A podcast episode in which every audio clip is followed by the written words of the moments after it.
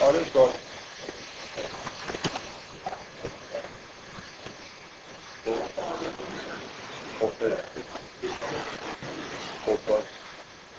برداشت ها مختلف دیگه یعنی اصلا که من منظورم چیه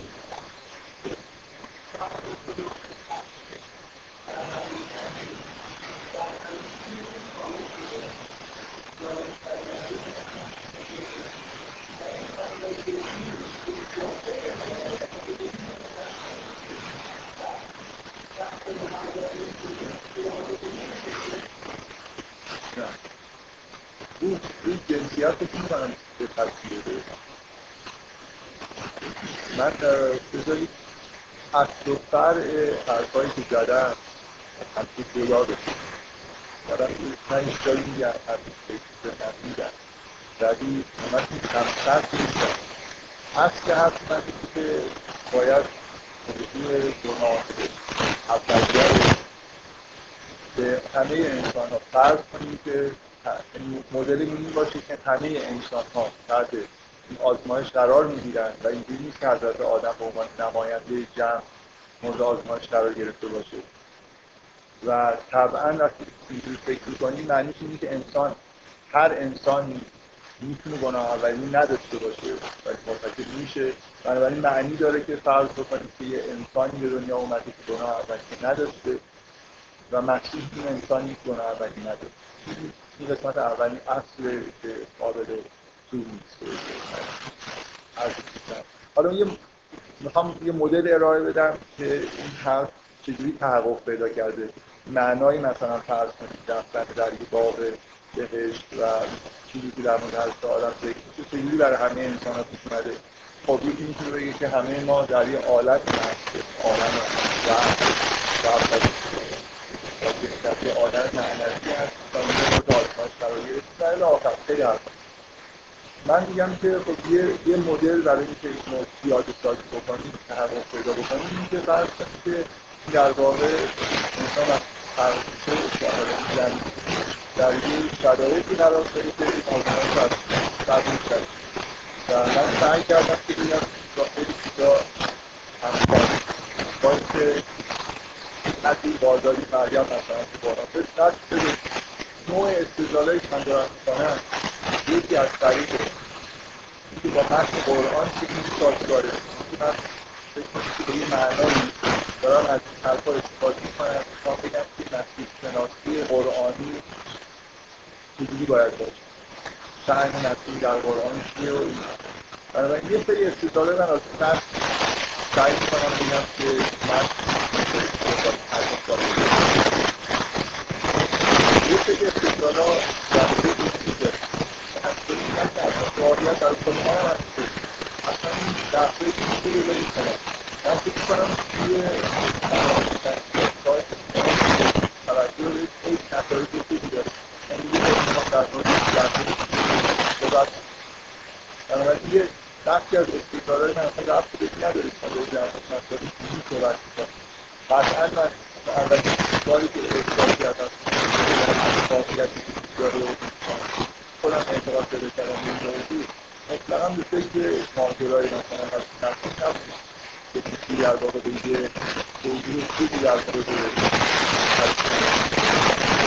مستقلا من بچم با دقت کردن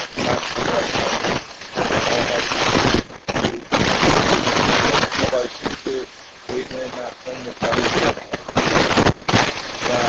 اینا نشیدن ما به اصطلاح عفت و تعریفتر و تعریفتر که حالا مثلا توی به طور مبهم در این فکر کنم که از باز اشارات نه نه یه سری باز واقعیت های روانی به نظر میاد که شاید مرحله آزمی که نهایتا نمیرد به گناه گناه اولی یه نوع با زمینه جنسیت پیدا کردن به جنس و جوری آگاه شدن به جنسیت و جسمانیت اون بحثایی که در خود آزمایش کردن تاکید کردن که توضیح کردن عالم انسان یه عالم کرد اینی که زمین تا یه مرحله ادراکات داشته باشه ادراکات مبهم کم کم دارن روشن قبل از دموکراسی های تجربیات رو در مراحل رو یعنی از برگزار جبه شناختی هم دارن و توی این به اصطلاح مراحلی که داره طی میشه با توجه به اشاره هایی که متن و واقعیت های روانی در واقع در بعد از تولد انسان این نظر به عالم اصلا توجه بده که ظاهرا در ابتدای ابتدا درست توجهی به نداره. که موجود خیلی از درون خودش مثلا ممکنه احساسایی داشته ولی هیچ تصوری از موقعیت خودش نداره موقعیت خودش من توی داستان گفتم که نظرم میاد که مثلا اشاره هایی هست که کلا نتیجه گناه اولیه سقوط کردن به عالم اجسام که آدم خودش در عالم اجسام بگیره اینجا خیلی بحث کردم که واقعیت الان که در عالم اجسام حسی که من خودم در عالم اجسام ببینم این دستوری این داره که من خودم جسم می‌کنم. واقعیت که شناخت ما اینجوری نیست. من الان اینجا خیلی بحث کردم در ما مراحلی که در واقع داریم می‌بینیم یعنی می‌شناسیم. همیشه مثلا فیلتر زبان داره رد همیشه از فیلترهای جسمی داره رد داره یه جایی فیلتری باشه و داریم جهان درد شناخت ما واقعا اینجوری آدم انسان در هر حال یه چیز ثانوی که میشه اصلا من می‌تونستم بهش اشاره نکنم و همچون مبهم بذارم. بگم که خب اینجا در اندازه کافی زمان رسیدنی جا داره برای اینکه یه جایی فرض بکنیم که انحراف و باعث یه دوست تولد نارد و این کاملا می‌تونه تعریف من هر توضیحات دادم برای این متوجه این داری از تعریفی سوال اصل ماجرا و به نظر من اینها نظر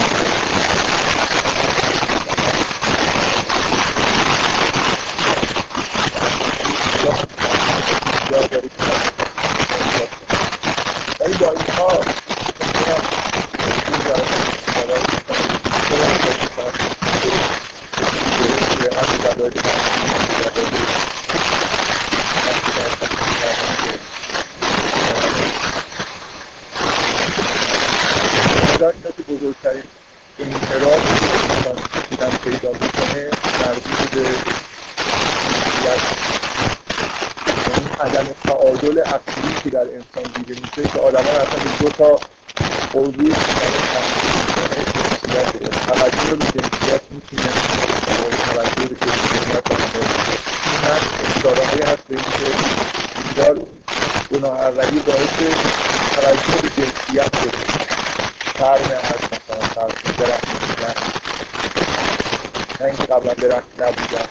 یه با این که اینا درخت نه اصلا لباس داشتن دوناتیان لباس نظر دادن ولی واقعا نسل یا نسل نظر میاد که متوجه درندگی خودش که بنابراین خیلی طبیعیه که مثل که این مراحل رسیدن لحظه ای باشه که توجه به جنسیت.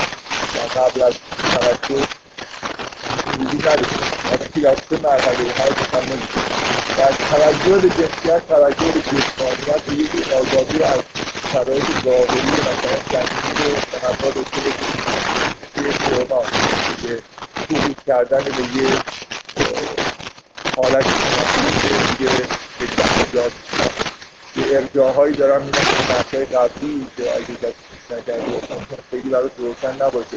من برای حرفی خیلی نمی‌خوام واقعا وارد جزئیات ولی همچنان اون حرفی که شما دارید میگید من گفتم به نظر می‌رسه که اصلا مشکل شاید بشه اینجوری نگاه این جنبه های معنوی و روحانی هم با حرفایی که من تو بحثایی که در مورد کردم مستقلا در موردش خیلی صحبت کردم.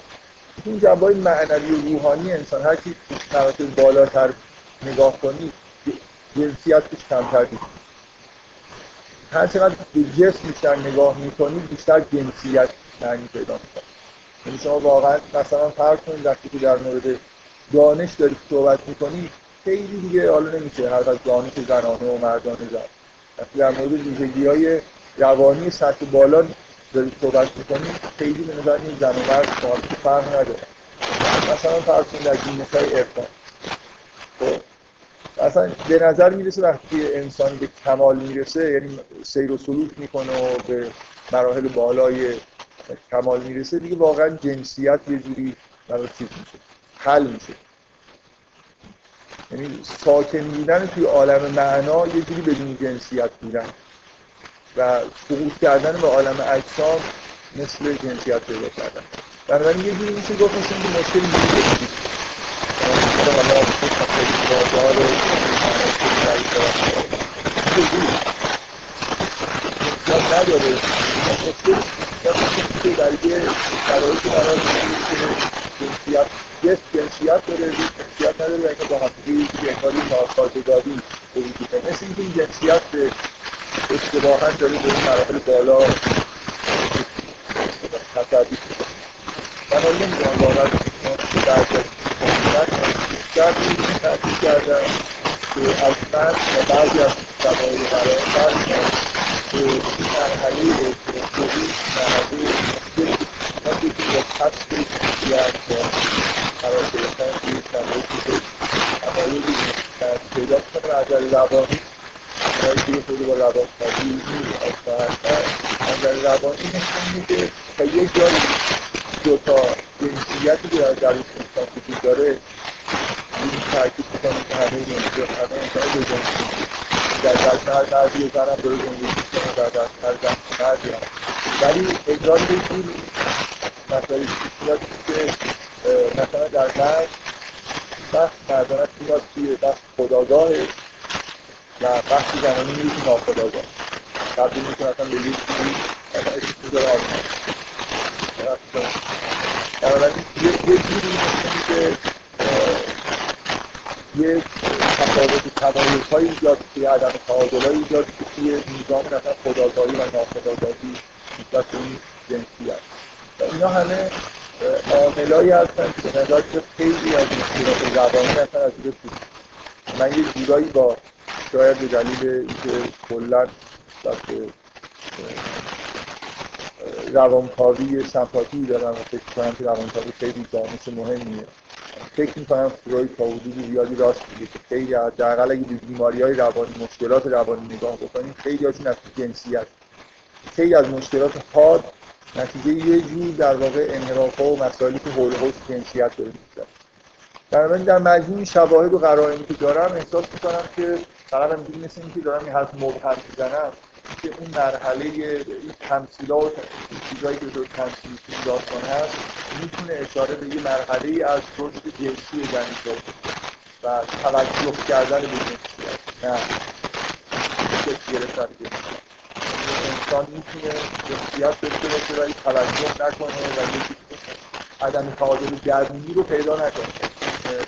به اصطلاح آنیما و مثلا مردم اون زمان هست مثلا دچار چیز هستن دچار عدم تعادل هست یکی در مرد رفته به سمت یه چیزی سنگینی می‌کنه یه چیزی در سر قرار می‌گیره در زن در هست و یه انسان می‌تونه وارد این حالت نشه. یه جوری به که تعادل خودش رو نامنتقل حالا اینکه شما توی جمع خودتون چه برداشت ها و قرائت هایی داشتید از حرفای من اگه واقعا فکر می‌کنید اینجا ابهامی وجود داره. من اولا تاکیدم اینه که این بخش صحبت های من خیلی چیز نشه به اصطلاح قبله نشه که این تاکید.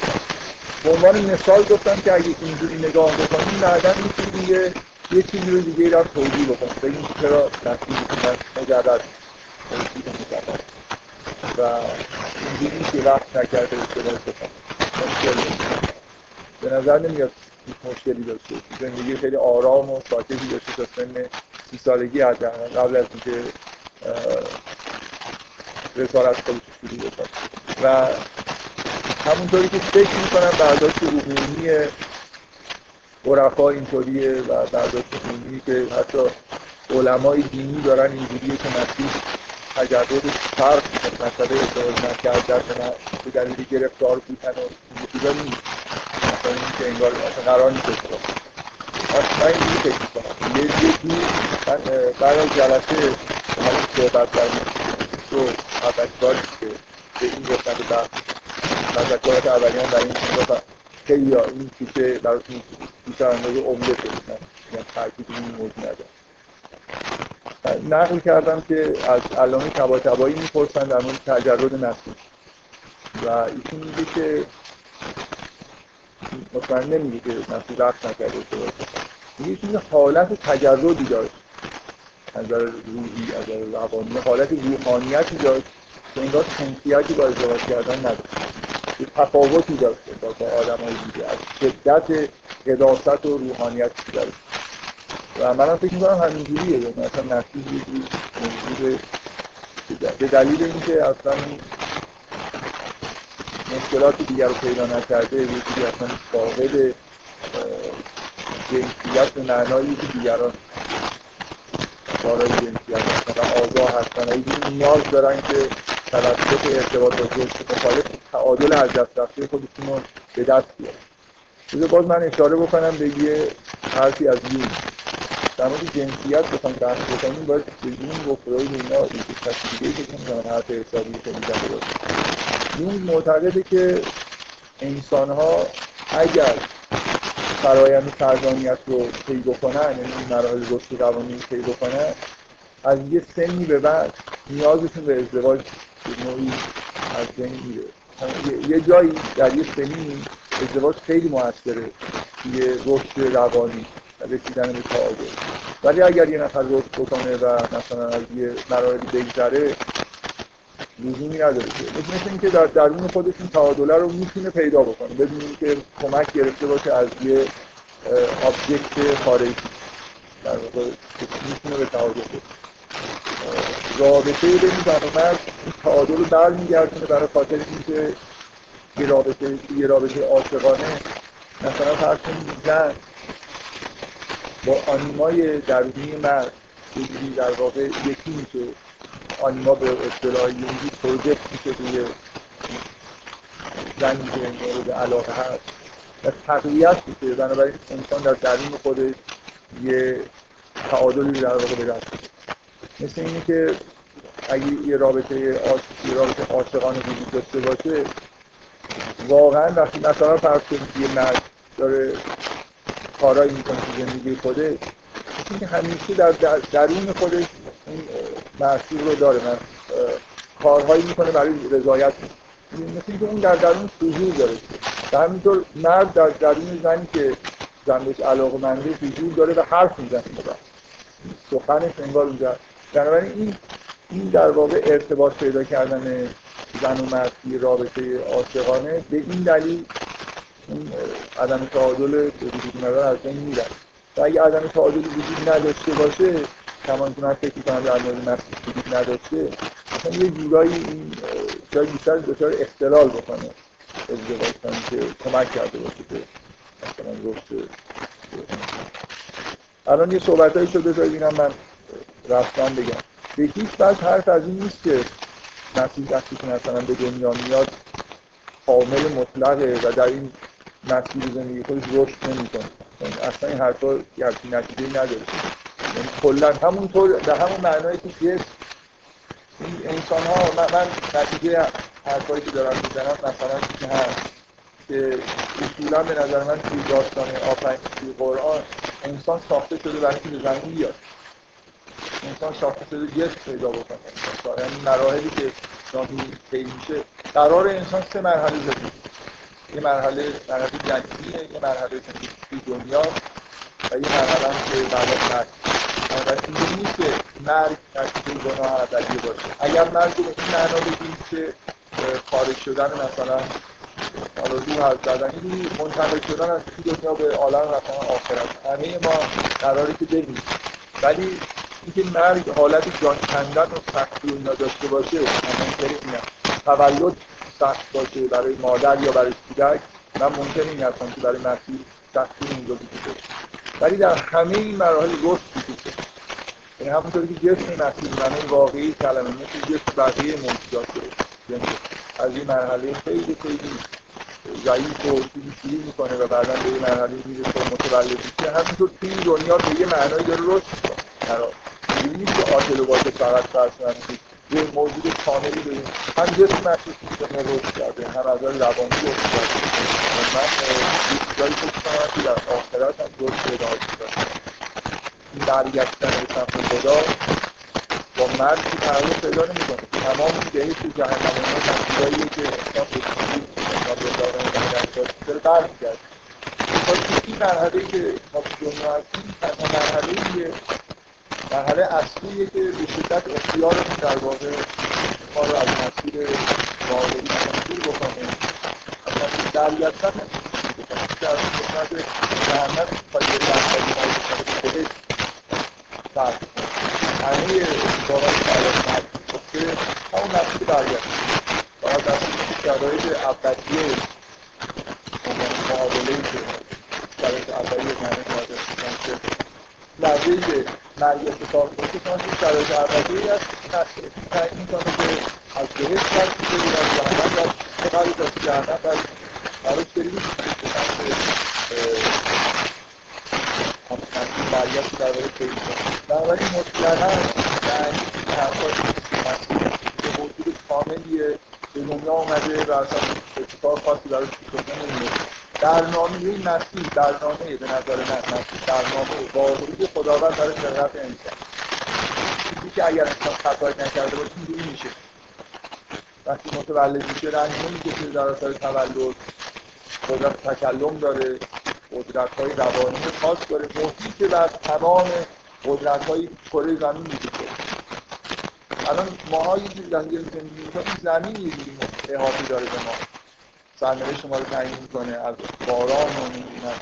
همه چیزایی که خلاصه توی زمین هست در اختیار ما نیست. مسیح به همه این چیزا محیط فرمان نوای مطلق حداقل کره زمین. یعنی می‌تونه طوفان رو بگه که نیاد نمی‌دونم زلزله بیاد نیاد. همه چیزا رو در واقع در اختیارش. حتی می‌بینید حیات دیگران رو می‌تونه بهشون برگردونه. اختیارات خیلی وسیعی داره. از این حرفا استفاده می‌کنم. میگم که شر به اون معنایی که توی بحث‌های قبل گفتم ذاتی زندگی کردن توی زمین نیست. یعنی اینجوری نیست که زندگی کردن توی زمین به معنای این باشه که حتما مثلا به آدم بد بگذره. ما به دلیل ضعیف بودنمونه و به دلیل اینکه مراحل رشد رو پی نکردیم و اینجوری نارس به دنیا اومدیم و موجودات نارسی هستیم نارس هم زندگی کردیم. ایناست که در واقع باعث شده که دچار این مشکلاتی بشیم. نه اینکه به طور ذاتی انسان قراره که اومدنش به زمین. ببینید خیلی مهمه که زمین تبعیدگاه نیست. ما اگه احساس تبعید می‌کنیم برای خاطر مشکلی که برای اون پیش اومده. ولی مسیح در زمین فکر می‌کنم احساس ناراحتی بکنه. داره مراحل رشد خودش رو میگذرونه. باز الان یه بحثی که قبل از جلسه شد فکر کنم بحث خوبیه. معنی اینکه شر برای مسیح اصلا وجود نداره رنجی می‌کشه.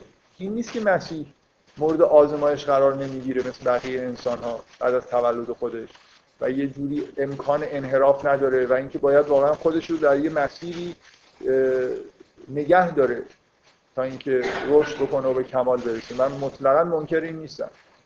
یعنی فکر می‌کنم دقیقا همینجوریه. یعنی مسیح مثل همه پیامبران دیگه مثل همه انسان ها یه جوری تحت آزمایش هست. بنابراین اینکه مثلا یه قدمشو می‌تونه در دوران حیات خودش منحرف بشه و اینکه در کتاب عهد جدید اینطوری اومده که رسالت مسیح اینجوری شروع شد که چهل شبانه روز مثلا با شیطان جنگی شیطان وسوسش کرده گمراه نشد به نظر من این اصلا با تصورات و قرآنی نه تنها ناسازگار نیست بگم سازگار. بنابراین فقط مسئله اینه که یه موجودی در دنیا خلق شد و به دنیا اومد که تو اون مرحله ای که همه آدما منحرف میشن و یه جوری در واقع دچار گناه اولیه میشن مرتکب گناه نشده بود و مسیح در بقیه دوران حیات خودش هم مرتکب گناه نشده و یه معصومیت مطلق داره و این یه نمونه خاصه که برای همه انسان ها یه چیزی اتمام حجت برای کسایی که مشکل با شر دارن. می‌شد می‌شد اینجوری زندگی مسیح یه جوری حقیقت آدم دیگه. چیزی که همه ما در درون خودمون داریم و ازش انگار جدا شد. این حرفای من در ادامه بحثان خود رو این چیزا تاکید می‌کنم. این حرفایی که مسیحی ها تحت عنوان تاثیر به اصطلاح نجات بخش مسیح از دید تشریعی که شناختن مسیح چیزی رو در درون ما در واقع انگار به تحرک میندازه و باعث هدایت و نجات میشه فکر می‌کنم کاملا درست. مسیح دقیقا حقیقت واقعی همه انسان. این لقب پسر انسان خیلی خیلی لقب خوبی پسر انسان. ما یه جوری موجودات اسناف کننده چه خوب این جلسه.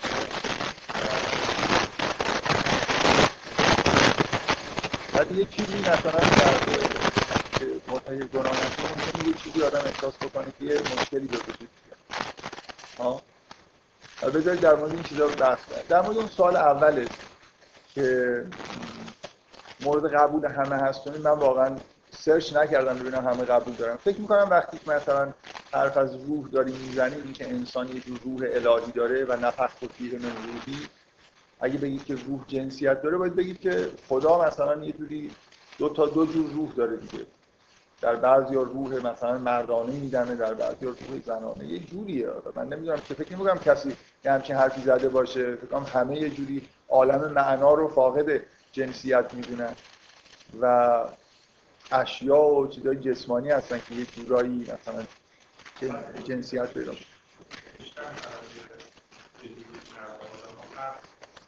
توصیف بهشت من فکر کنم در مورد توصیف بهشت به اندازه کافی که اون اوایل صحبت کردیم بذار دیگه واقعا وارد هم تکراریه و همین که یه جورایی چیزه. من احساس می‌کنم یه خورده بیش از اندازه وقت گذاشتیم در مورد مسئله توصیف بهشت بحث کردیم. من نمی‌تونم اگه یه چیزی بود می‌تونستم با یکی دو جمله الان جواب بدم جواب می‌دادم. ولی فکر می‌کنم نمیشه جواب بده. یعنی باید دوباره همون حرفا رو یه بار بزنم نزدیک یه جلسه اگه اشتباه نکنم در مورد این موضوع صحبت خب بفهم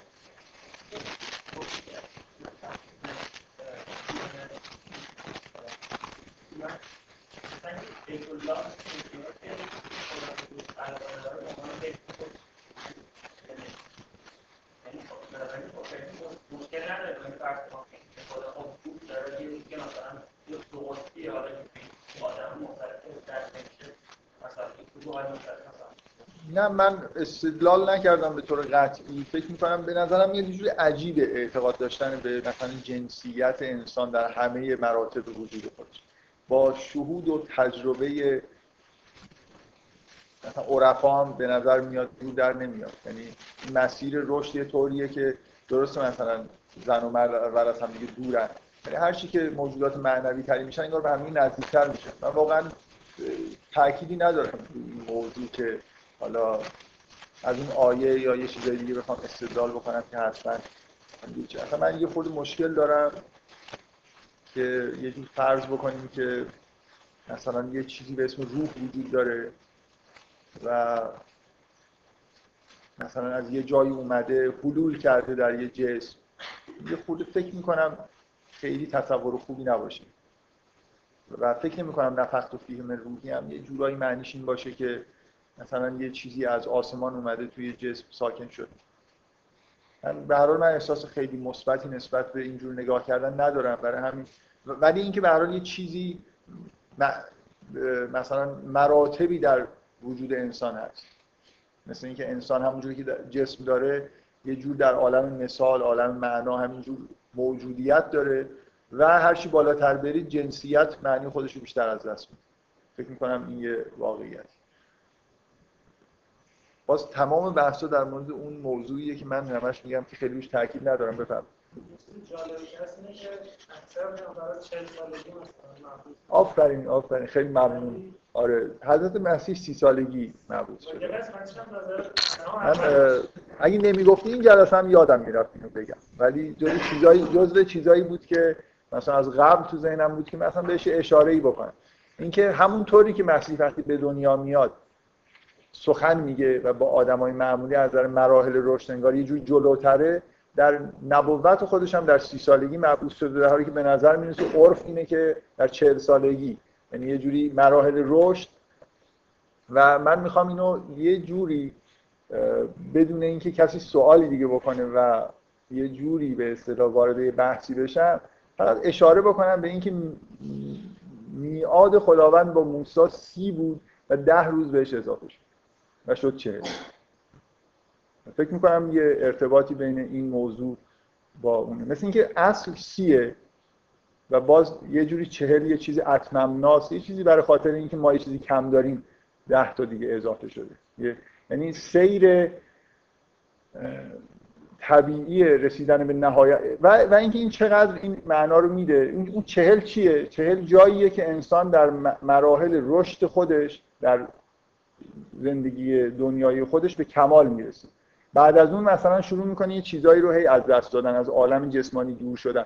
یه موجودی که درست طبیعی زندگی کرده به نهایت مثلا قدرت شناخت خودش در چهل سالگی می‌رسه. قدرت های روانیش کامل میشه. حالا اگر خوب زندگی کرده باشه آدما که اصلا اکثرشون به یک هزارم مثلا اون چیزی که بخوام باید برسن نمی‌رسن. مثلا پیامبران اینجوری هم موجودات مثلا اولیاء خدا اینجوری در پنج سالگی به نهایت رشد رسیده باشن. ولی در چهل سالگی مثلا یه جوری به رشد نهایی خودشون می‌رسن. آره اینکه اینکه امکان داره که مثلا در سنین پایین تری مبعوث بشن وجود داره ولی عرف آره یحیی دیگه نمونش من, من از چیزی که در مورد یحیی تو قرآن هست اینو می‌فهمم که یحیی خیلی نزدیک به مسیحه. از نظر اینکه اون اختلال و اینا خیلی خیلی در یه سطح پایینیه. و اینکه در کودکی مثلا یه جوری به جایی می‌رسه که می‌تونه رسول بشه. باز این با مسیح هم به نظر میاد که از ابتدا یه جور رسالت داره. میگه به من کتاب داده شد ولی با سی سالگی جایی که دعوت خودش رو شروع می‌کنه.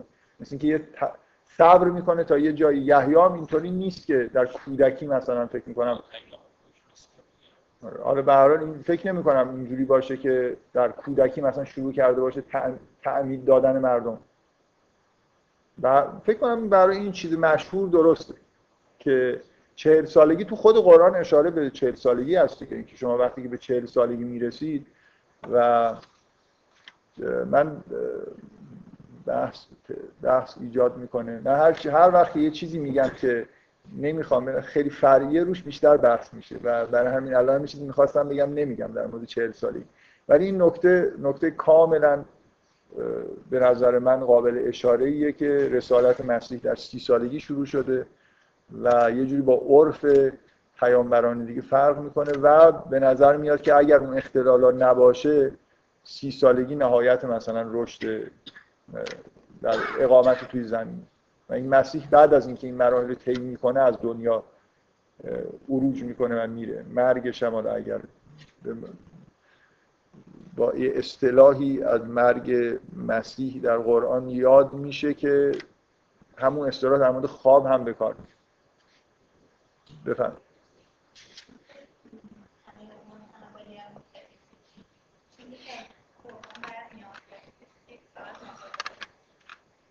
من من بذارید چیزهایی که تو این جلسه می‌خواستم مجدد بگم روی بعضیاش تاکید بکنم اولا تو این سوالا یه جورایی داره گفته میشه. من احساس می‌کنم که متن قرآن ناسازگار با اینکه بگیم حضرت آدم به نمایندگی گناه اولیه رو مرتکب شده. فکر می‌کنم از نص قرآن با سراحت به نظر من برمیاد که همه ما تو شرایط شبیه آدم قرار می‌گیریم. به دلیل اینکه مثلا فرض کنید تو سوره اعراف این آیه از نظر من خیلی سراحت داره که میگه همون آیه‌ای که قبلا خوندم براتون اول سوره اعراف داستان آفرینش یه بار تکرار میشه که از یه جهاتی مفصلتر از مثلا داستان سوره بقره هست. میگه ولقد خلقناکم ثم صورناکم ثم قلنا للملائکه اسجدوا لآدم در مورد همه داره میگه دیگه. میگه شما رو خلق کردیم و صورت دادیم و به ملائکه گفتیم که بر آدم سجده کن فکر نمی کنم اینو بشه اینجوری تعبیر کرد که جوری دیگه ای تعبیر. این در مورد تمام آدم ها کم تمام شما. همه شما رو خلق کردیم همتون رو تصویر کردیم و به ملائکه گفتیم که بر آدم. قبل از اینکه ما به دنیا بیاییم مراحل طی بکنیم همه آدم یه حقیقت مشترکی هستیم و هممون در واقع تو اون مرحله مسجود ملائکه شدیم.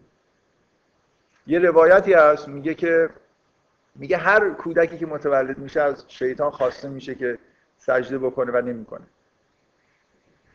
و یه جوری انگار یه ماجرای تکراریه. شیطان اگه مثلا توبه بکنه همین حالا یه نفر مثلا داره به دنیا میاد خلاص قبول بکنه برتریشو و سجده بکنه براش یه جوری مثل توبه کردن. من فکر می‌کنم یا اون آیه‌ای که دفعه قبل ایشون اشاره کردن میگه که میگه ای بنی آدم شما مثل پدر و مادرتون نباشید که شیطان شما رو از توی چیز به جنت بیرون کرد. تمام آدما خطاب می‌کنه. شما تو اون کاری که اونا کردن رو نکنید. یعنی خب اصلا تو اون موقعیتی که اونا قرار می‌گیرم حتما قرار گرفتم. می‌تونم بکنم یا نکنم که داره به من خطاب میشه دیگه. بله. میگه که اخرجکم اوویکم تو من من جنه من خب من نمی‌خوام بگم که همیشه میشه یه جوری مثلا توجیه کرد. طبیعی ترش اینه که اینجوری من فکر بکنم. که به همه بنی آدم داره گفته میشه که شما مثل اون کاری رو که پدر مادرتون کردن آدم و هوا کردن رو نکنید که شیطان اینا رو از جنت بیرون کرد. من فکر می‌کنم این خطابیه که به همه انسان ها وقتی خلق میشن شده. در واقع این خطاب اگه الان به من بعد از تولد این خطاب شده باشه که من از جنت بیرون شدم که. جنت... کدوم جنت آخه؟ از چی دارم اخراج میشم؟ چیکار نکنم؟ فکر می‌کنم همه ما تو اون مرحله آزمایش به طور طبیعی قرار می‌گیریم. به نظر من نص قرآن اگه از نظر من که سراحت داره ولی حداقل اگه نخوام خیلی وارد جزئیات بشم و بحث بکنم چون فکر می‌کنم معمولا به من بارها تذکر داده شده که اصولا انگار اینجا جمع مردم کلا استدلال روی متن و خیلی هیچ وقت به قطعیت نمی‌رسن. من فکر می‌کنم یه جوری مثل یه, آدم، یه آدمی که به اندازه کافی ذهنش تمرین نکرده باشه مثلا از منطق ریاضی هیچ وقت اثبات قضیه کاملا به قطعیت نمیرسوندش. همیشه فکر می‌کنه شاید جایی کلکایی تو کار بوده. من احساسم اینه واقعا همه آدما به طور طبیعی تو این محیط های آموزشی دنیا نمیگم ایران چون آموزشی نمی‌بینن در مورد مثلا اینجوری برداشت از متن و تعویل متن و این حرفا که این برای خودش یه رشته مثلا فرض کنید آدما اینکه متن رو بخونن و سعی بکنن که یه جوری دریافت بکنن که حداقل کدوم چه چیزی رو میشه از متن در آورد چه چیزی نمیشه در آورد. یه جوری تجربه می‌خواد که اکثریت ندارن. بنابراین من کلا خیلی کوتاه میام. یعنی واقعا اینو جدا می نظر من متن سراحت داره. ولی چون می‌دونم که نمی‌تونم منتقل بکنم این رو من از من اینکه خلقناکم و صورناکم کافی برای حرفی که دارم می‌زنم. اینکه این صورناکم جای اون مراحل خلقت و سجده نمی‌دونم به کردن ملائکه و اینا رو داره می‌گیره. جور دیگه ای فکر نمی‌کنم بشه اینو فهمید. یعنی توی مراحل تصویر کردن اون اتفاقا داره میفته که اینجا حذف شده رسیدیم به جایی که ابلیس مثلا سجده نکرده تو سوره اعراف. ولی خیلی نمی‌خوام همین مدتی عادت کردم که استدلال این متن می‌کنم. میگم که حالا بیشتر اینجوری به نظر می‌رسه. من فکر می‌کنم حداقل اینو میشه گفت که تو متن قرآن بیشتر اینجوری با این سازگاره که همه ما مراحل آزمایشی و گناه رو در واقع طی می‌کنیم و این سجده ملائکه و نمی‌دونم تمرد ابلیس همیشه داره اتفاق میفته بفهم خودتون انتخاب کنید کدوم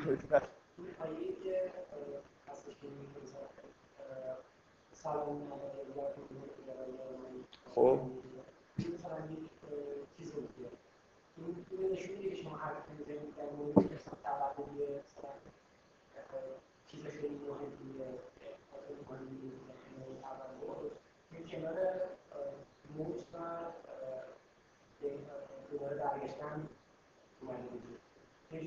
آره آره. خب بله. این که این که واضحه. این ربطی به یعنی با این حرفایی که من دارم می‌زنم اینا رو شما نپذیریدم اینکه واضحه که ما در سه مرحله زندگی می‌کنیم. یعنی مرحله مثلا چیز هست مرحله تولد بعد اینجا حیات زمینی مونه بعد مرگ و انتقال به و اینکه از مسیح در همه این مراحل سلام.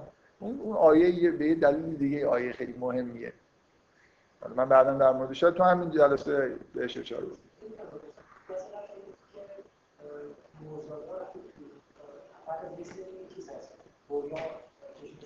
آها آره. جنین منظور. نوزاد یعنی متولد شده.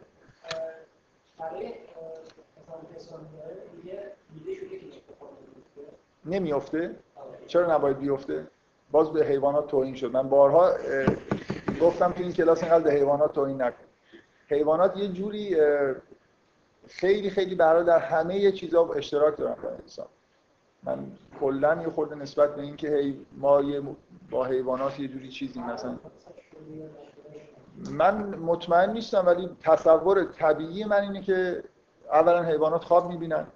در زمان حیاتشون طبعا در زمان جنینی هم باید همچین اتفاق براشون بیفته. من تصورم ولی از نظر علمی نمی‌دونم که چقدر کنجکاوی به خرج دادن و اینو در مورد جانورهای دیگه بررسی کردن. ولی حداقل در مورد انسان که چیز خیلی قطعیه که ما اون مرحله REM از نظر علمی یه وضعیتی توی حالت خواب وجود داره که مربوط به رویا دیدن میشه که بهش میگن REM مرحله حرکت های سریع چشم. و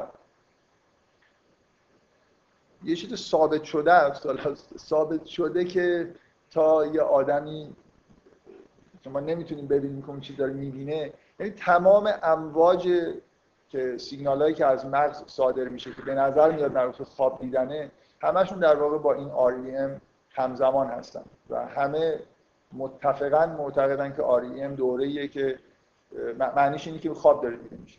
چشما سریع پشت پلک حرکت می‌کنن مثل اینکه داره یه چیزایی رو شخص نگاه می‌کنه. خب این طبیعیه که با رویا سازگاره با وضعیت رویا دیدن به اضافه اینکه میگم اون امواج مغزی هم که نشانه رویاست همه در همین مرحله است که ظاهر میشه وقتی که این سیگنال ها رو می‌گیرن. و کودک هم دقیقا این حالت رو توی جنین از خودش بروز میده. ام داره. و به نظر میاد بنابراین یه جوری در حال رویا دیدن. خب بپرسید من خوشحال میشم ولی فکر می‌کنم یه راه این بود که اگه خود صبر می‌کردید شاید بعضی از این چیزها جواب داده می‌شد ولی بپرسید حالا همه پرسیدن.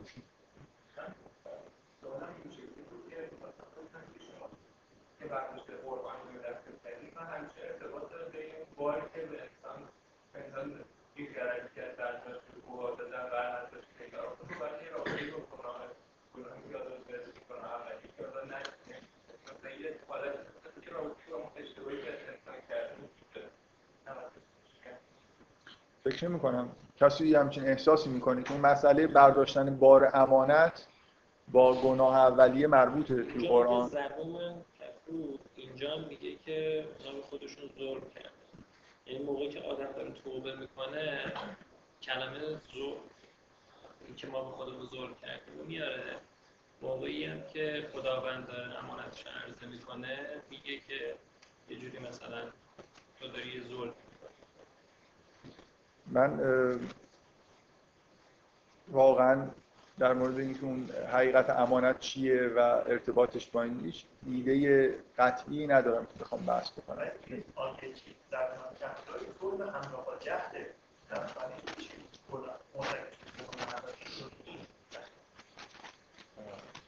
همه همه اینا برمیگرده به اینکه شما اون امانت رو چی معنی می‌کنید و خلیفت اللهی که مقام انسانه و یه جوری به نظر نمیاد که حالا من نه اینکه هیچ چیزی در مورد اون مسئله امانت و اینا ندونم مثلا تفسیرهایی که شده و که ها به نظر من خود تفسیرهای خیلی خوبم وجود داره. ولی یه جوری حالا حداقل تو ذهن من خیلی ارتباط نداره. نه اون چیزی بگم این سوال فانتزیه. یعنی الان فهمیدن و نفهمیدن این موضوع خیلی ارتباط به بحث ما نداره. نه رد می‌کنه نه ولی مثلا شاید کنجکاوی خوبیه. آیا مسئله برداشتن امانت و مسئله گناه اولی مربوطه یا یه چیز دیگه غیر از این ماجراست؟ یعنی مثلا مثلا ذات انسان که مقام خلیفت اللهی رو پذیرفته دچار مشکلی شده یا نه؟ مثلا فرض کنید که صرف خلیفت اللهی رو پذیرفتن مشکل نیست بلکه حالا فرضاً با اتفاقی که بعدا میفته اشکال رو یه من واقعا میل دارم حداقل وارد فکر, فکر نمی کنم چیزی رو روشن می‌کنه.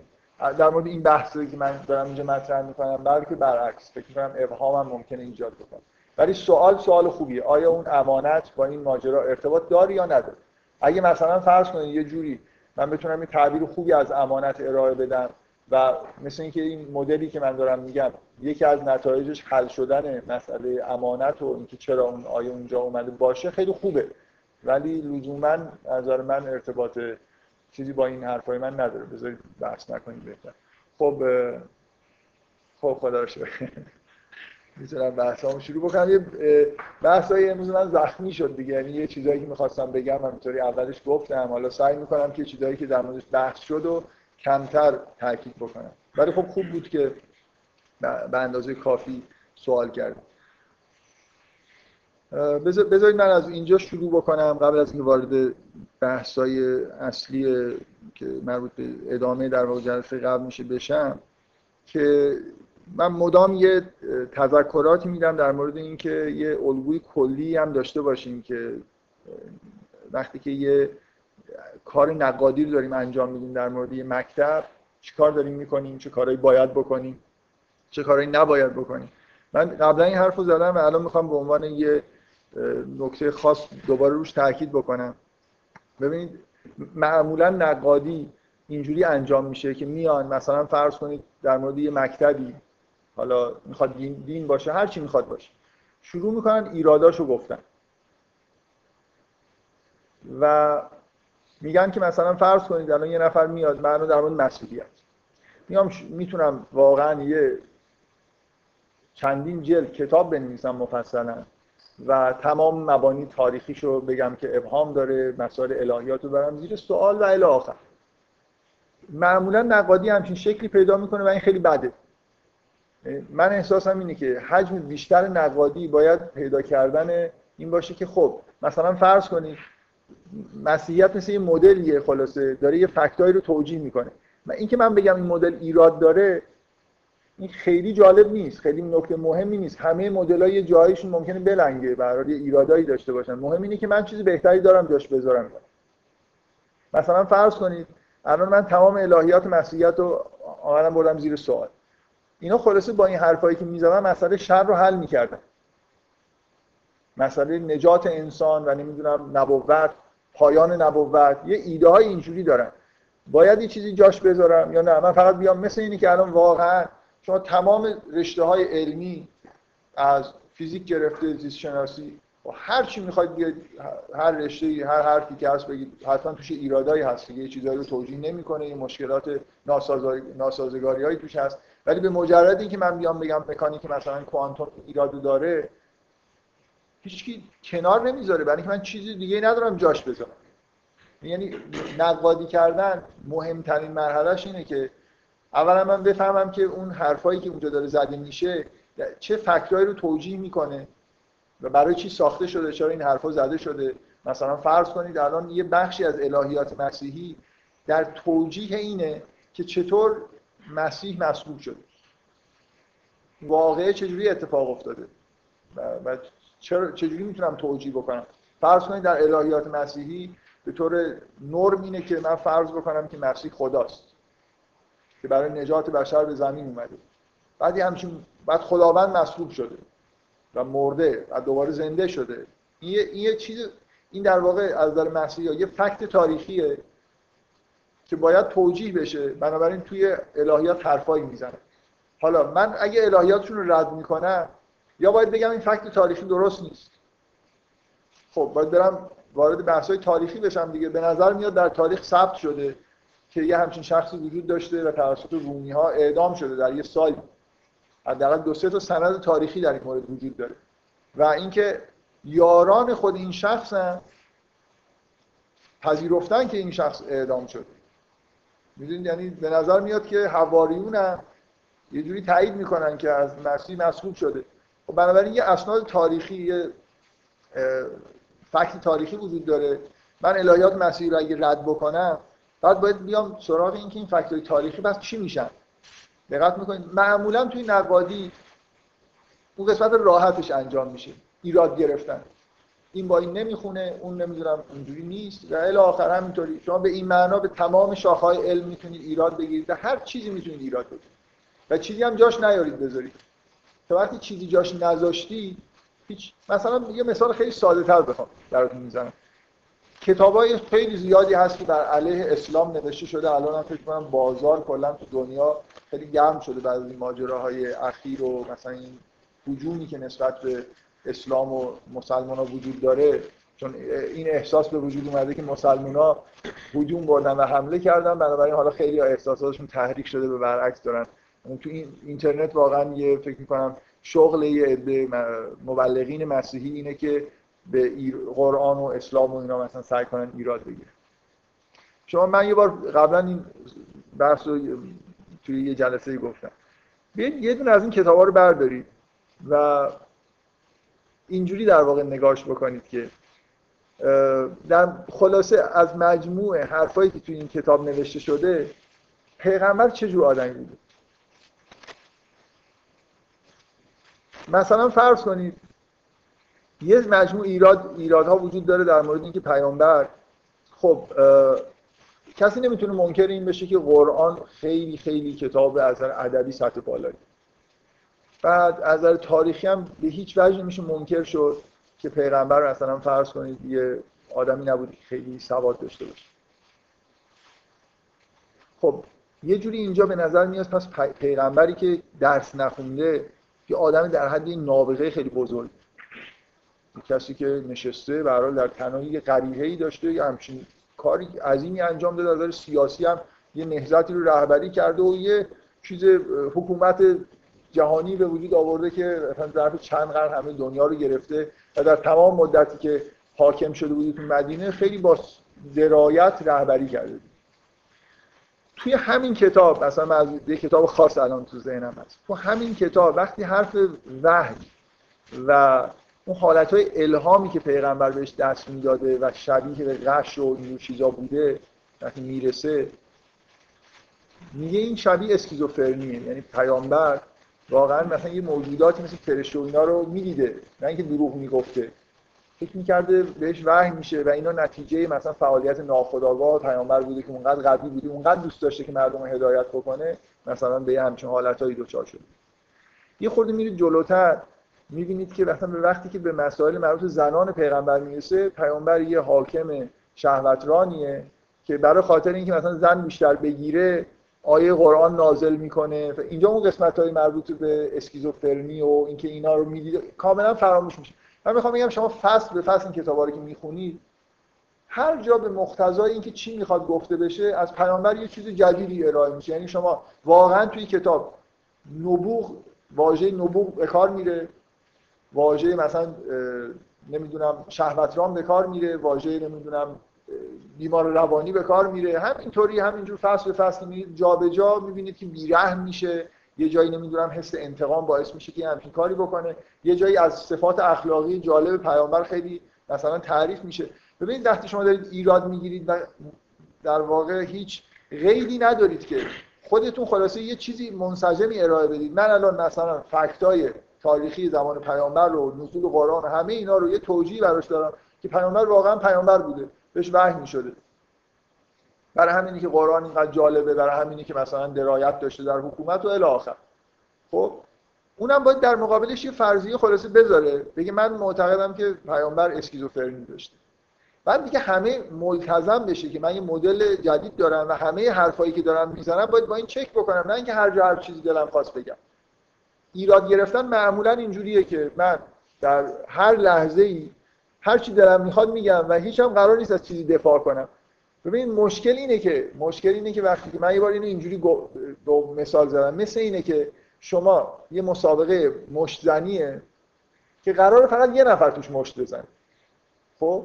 اون یکی هر چقدر خوب دفاع بکنه خلاص آخرش مردم احساس می‌کنن که باخته دیگه. به هر حال مثلا هیچ مشتی بهش نخورده ولی حمله هم نتونسته بکنه. برای در مجموع مثلا یه فرار کرده. یعنی وقتی که شما در مقابل این بحثایی به اصطلاح ضد دینی قرار می‌گیرید آدم همچین احساسی داره. اگه من همه رو هم جواب بدم باز باختم.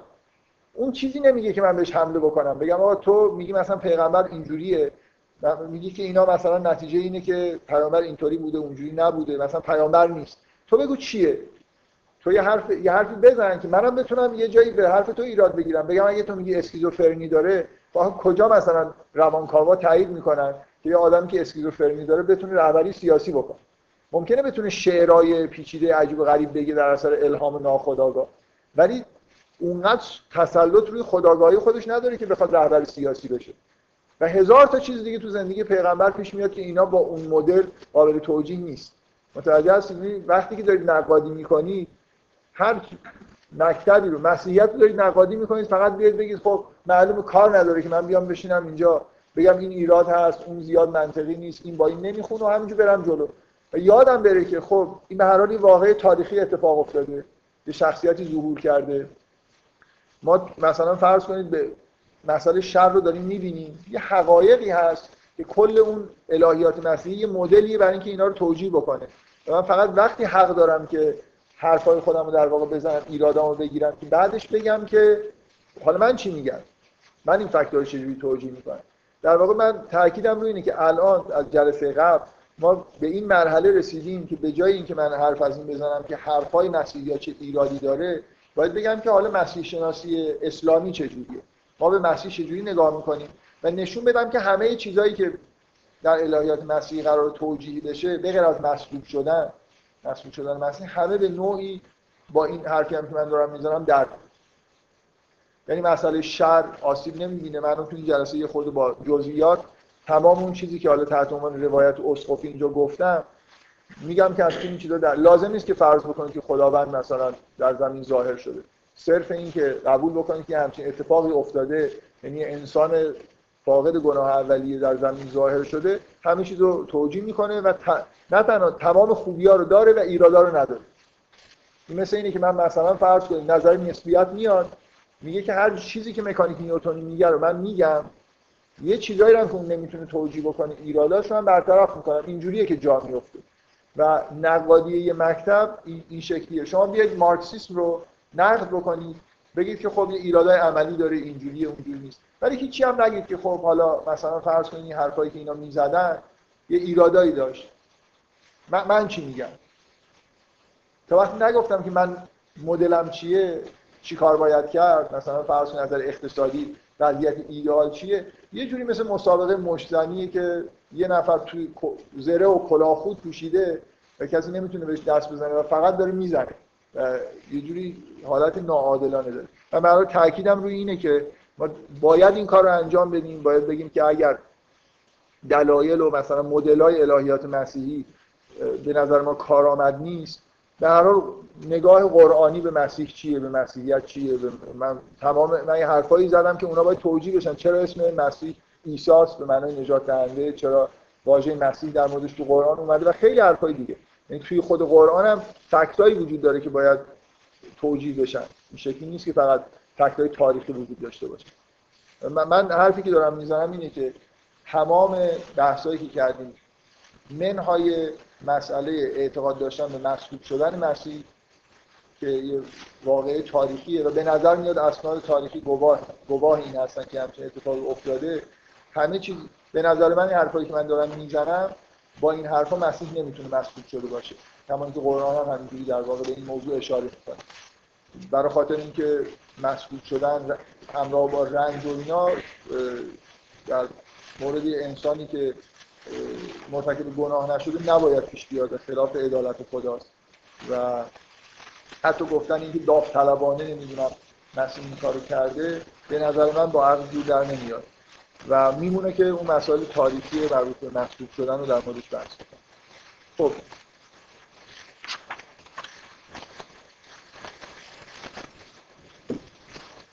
من اولین کاری که می‌خوام بکنم یه جوری اینقدر زمان گذشته یه جوری حرف از اولین کاری که می‌خوام بکنم به دلیل که از وقت مونده ناراحت کنم یه کاری که می‌خواستم بکنم و الانم این کار رو انجام میدم اینه که می‌خوام تاکید بکنم که اعتقاد داشتن به اینکه دوران جنین دوران مهمیه یه تحولاتی که اتفاق میفته شناخت بشر اینجا شکل می‌گیره. جدای از بحث های مذهبی به نظر من حرف مهمی و نکته مهمی توش یعنی نتایج فلسفی داره توی روانکاوی نتیجه داره.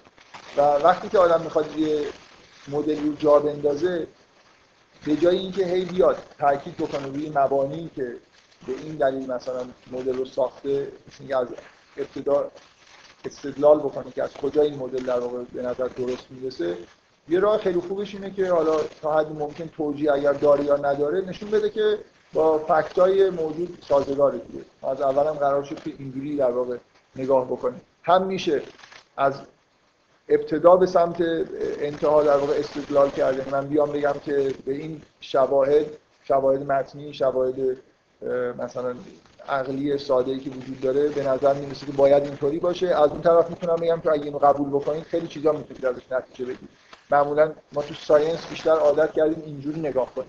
ببینیم مدل چه چیزایی رو توجیه می‌کنه چقدر مثلا محاسبات ما قدرت پیشگویی میده برای من یه مقدار می‌خوام از موضوع بحثای مذهبی و این حرفا خارج بشم. در خاطر اینکه فکر می‌کنم که یه جوری اصلا این موضوع کاملا بی ارتباطه تو ذهن من. با اینکه آدم مذهبی باشه یا نباشه من می‌تونم یه فیلسوفی می‌تونه بیاد روی کریستوا کاری به موضوع مسیحیت و به آیات قرآن و داستان آفرینش نداره ولی خیلی به عنوان یه فیلسوف تاکید داره که در دوران جنینی اتفاقایی میفته و اون محیط رحم مثلا فرض کن با و رشد جنین با زبان ارتباط. به نظر من ایده خیلی در واقع باور داشتن به اینکه دوران جنینی مهمه و توش داره یه اتفاقایی میفته این جدای از این بحثایی که من دارم می‌کنم یه جوری خودش مستقلا مهم من فکر می‌کنم که خیلی از مطالعات به اصطلاح در مورد روند شکل گرفتن شناخت مراحل جنینی می‌تونه خیلی نکته های مبهمی رو که وجود داره رو در واقع توی مسائل مربوط به فلسفه شناخت و روانکاوی و فلسفه زبان و اینا توجیه بکنه. و احساس هم اینه که این همچین جریانی شروع شده یعنی مثلا همین حرفایی که کریستوا می‌زنه به نوعی در واقع شروع این جریان می‌تونه تنظیم من خیلی نمی‌دونم چقدر آدمای دیگه هستن که در مورد این مسائل بحث کرد ببینید یه مسئله که توی فلسفه شناخت وجود داره اینه که خب یه اختلافایی وجود داره در مورد اینکه وقتی که انسان متولد میشه اصولا همه چیز رو ما در اثر تجربه یاد می‌گیریم دانش رو یا نه. یه چیز وجود داره. یه بیس مثلا عقلانی وجود داره. کلا تو فلسفه شناخت فیلسوفا به دو تا طیف تقسیم میشن تجربه گراها و عقل گراها تجربه گراها یعنی آدمایی هستن که معتقدن که همه شناخت ما در اثر تجربه به دست میاد و عقل گراها یه جوری معتقدن که ما مثل یه صفحه سفیدی نیستیم. که فقط روش یه چیزایی نوشته بشه. از اول یه چیزهایی روی این صفحه نوشته شده مثلا کانت معتقده که ما یه مقولات و پیشفرزهای ذهنی رو داریم به طور ذاتی. مثلا اینکه همه چیز رو در زمان و مکان در اینجوری نیست که به تجربه به این رسیده باشیم. ذهن ما مثل ظرفی که یه شکل خاصی داره و تجربه های ما مثلا توش ریخته میشه برای اینکه به هر حال چقدر تجربه گرا باشیم یا عقل گرا باشیم که معتقد باشیم که پیش از اینکه تجربه ای در واقع به وجود بیاد دانشی به وجود بیاد ما چیزهای دیگه ای رو در واقع تو ذهن خودمون داریم یا نداریم یه اختلاف مهم فلسفی. من من فکر می‌کنم همیشه تو این بحث یه جوری غفلت میشه از که خیلی از اون چیزهایی که عقلگرا معتقدن که توی ذهن انگار هست و تحمیل میشه به تجربیات ما خب می‌تونه توی دوران رشد جنینی در اثر تجربه به وجود اومده باشه. یعنی طی کردن مراحل رشد می‌تونه یه آثاری در واقع تجربیات پیش از تولدی در واقع وجود داره که اینا می‌تونه یه جوری ذهن ما رو شکل بده. و به شدت من فکر می‌کنم که این مسئله این که ناخودآگاه جمعی یون بهش معتقد از کجا میاد یا چطوری که بین همه آدمای ناخودآگاه مشترک وجود داره من واقعا یه جوری فکر می‌کنم به طور تو ذهن من به طور بدیهی رفت به تجربه تجربیات مشترک جنینی داره یعنی ما هممون قبل از اینکه به دنیا بیایم توی دنیای مشترکی زندگی کردیم و یه تجربیات بی نهایت مشابهی رو در واقع طی کردیم. و نکته مهم اینه که در تمام دورانی که جنین داره اونجا زندگی می‌کنه یه نوع ادراک و شناختی داره ولی اینکه در ابتدا خیلی ضعیفه و کم کم داره رشد می‌کنه. مثلا بینایی به این معنای فعلی که وجود نداره چشم باز نشده. ولی اینطوری که هیچ حسی وجود نداشته باشه. هر موجود زنده در هر مرحله از حیاتش خلاصه داره یه مغز داره یه سیگنالایی رو می‌گیره میده یه حرکاتی انجام میشه و اینا همه تجربه است. برای من یه اختلافی در واقع وجود داره که به نظر من یه مقدار زیادی اینکه ناخودآگاه جمعی چیه ناخودآگاه شخصی چیه. من من چیزی که تو ذهنم میاد اینه که تمام دوران تمام تجربیات دوران جنینی که بی نهایت مشترکه اینا می‌تونه پایه ناخودآگاه جمعی باشه. مثلا فرض کنید اینکه یه چیزی به اسم آنیما وجود داره در مردها. آنیموس وجود داره در زنها. خب این تجربه جنینیه. یعنی واقعا مسئله اینه که قبل از اینکه جنین به مرحله برسه اصلا جنسیت براش معنی نداره. یه جوری دو جنسیه و بعد جنسیت معنی پیدا می‌کنه. و یکی از دو جنس انگار در حالت قهقرا قرار می‌گیره و ترد میشه مثلا به یه جور درک ناخودآگاه. بنابراین حوادث و تجربیات بسیار بسیار مهمی در دوران جنینی وجود داره که اینا تأثیری می‌ذارن و به هیچ وجه هم توی خداگاهی در واقع ضبط نمیشن. و وقتی به دنیا میاییم چیزی در خداگاهمون نیست. اینطوری نیست که یه چیزایی رو بدونیم. مثل اینکه اینا همه یه جایی ذخیره میشن که مربوط به ناخداگاهیه حالا می‌تونه این نتیجه به اصطلاح اون شومای تولد باشه اینطوری که بعضیا ازش یاد مثلا فروید تو نظریهش معتقده که شکلگیری ناخودآگاه بخش عمده ناخودآگاه شخصی که توی دو سال اول زندگی به وجود میاد در تجربیات دوران کودکیه یه جایی یه ترومایی وجود داره در اثر حادثه اودیپی که باعث میشه که اینا فراموش بشن. یعنی انگار کودک در زمان تجربه یه جوری تجربات توی خداگاهش میاد ولی بعدا در یه لحظه اینا تبدیل میشن به ناخداگاه. من نمی‌خوام بگم ایده دور یا آدم فرویدی می‌تونه به ناخداگاه جمعی اعتقاد داشته باشه و بگه که تمام اون تجربیات جنینی در اثر تولد فراموش میشه. به نوعی.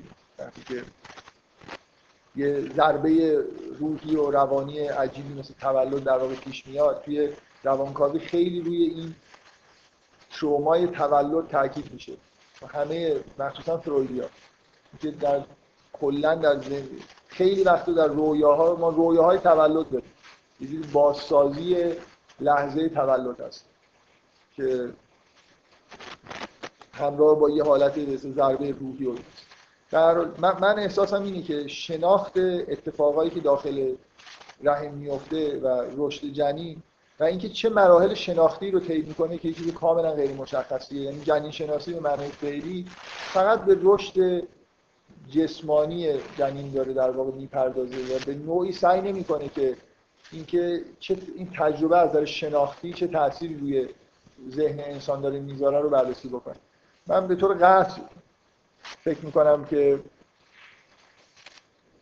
اولا میشه اینو تبدیل دانش کرد یعنی اینجوری نیست که دور از دسترس ما باشه که بفهمیم که مراحل شناختی که جنین طی می‌کنه چیه و چه تاثیرایی داره در اثر رشد اندام خودش و همون تجربه های در واقع درون رحم پیدا می‌کنه. و بعد اینکه در واقع مدل های علمی میشه ارائه کرد در مورد این نحوه به اصطلاح شکلگیری شناخت و کاربردهای فلسفی ازش در آورد و کاربردهای روانکاوی که با چیزی که بعدا ما در مورد شناخت تجربه می‌کنیم چجوری انتباق پیدا می‌کنه بذارید من یه الگوی مختصرم بهتون بدم که معنی این حرف چیه. حالا شما چه تجربه گرا باشید یا مثلا حالا حسگرا باشید مثلا از نظر فلسفی. حسگرایی یه جوری معنیش اینه. من وقتی که می‌خوام در مورد شناخت بحث بکنم یه آدمی که حسگراست احساسش نسبت به شناخت اینه که ما شناختمون از حواس مثلا پنجگانمون شروع میشه. یعنی جهان رو می‌بینیم صداها رو میشنویم. بعد مثلا فرض کنید شروع می‌کنیم از روی چیزهایی که دیدیم و شنیدیم و احساس کردیم. یعنی این چیزهایی که از رابطه جسمانی ما با جهان خارج برمیاد کم کم مفاهیم و معانی رو می‌سازیم. یعنی نامگذاری می‌کنیم.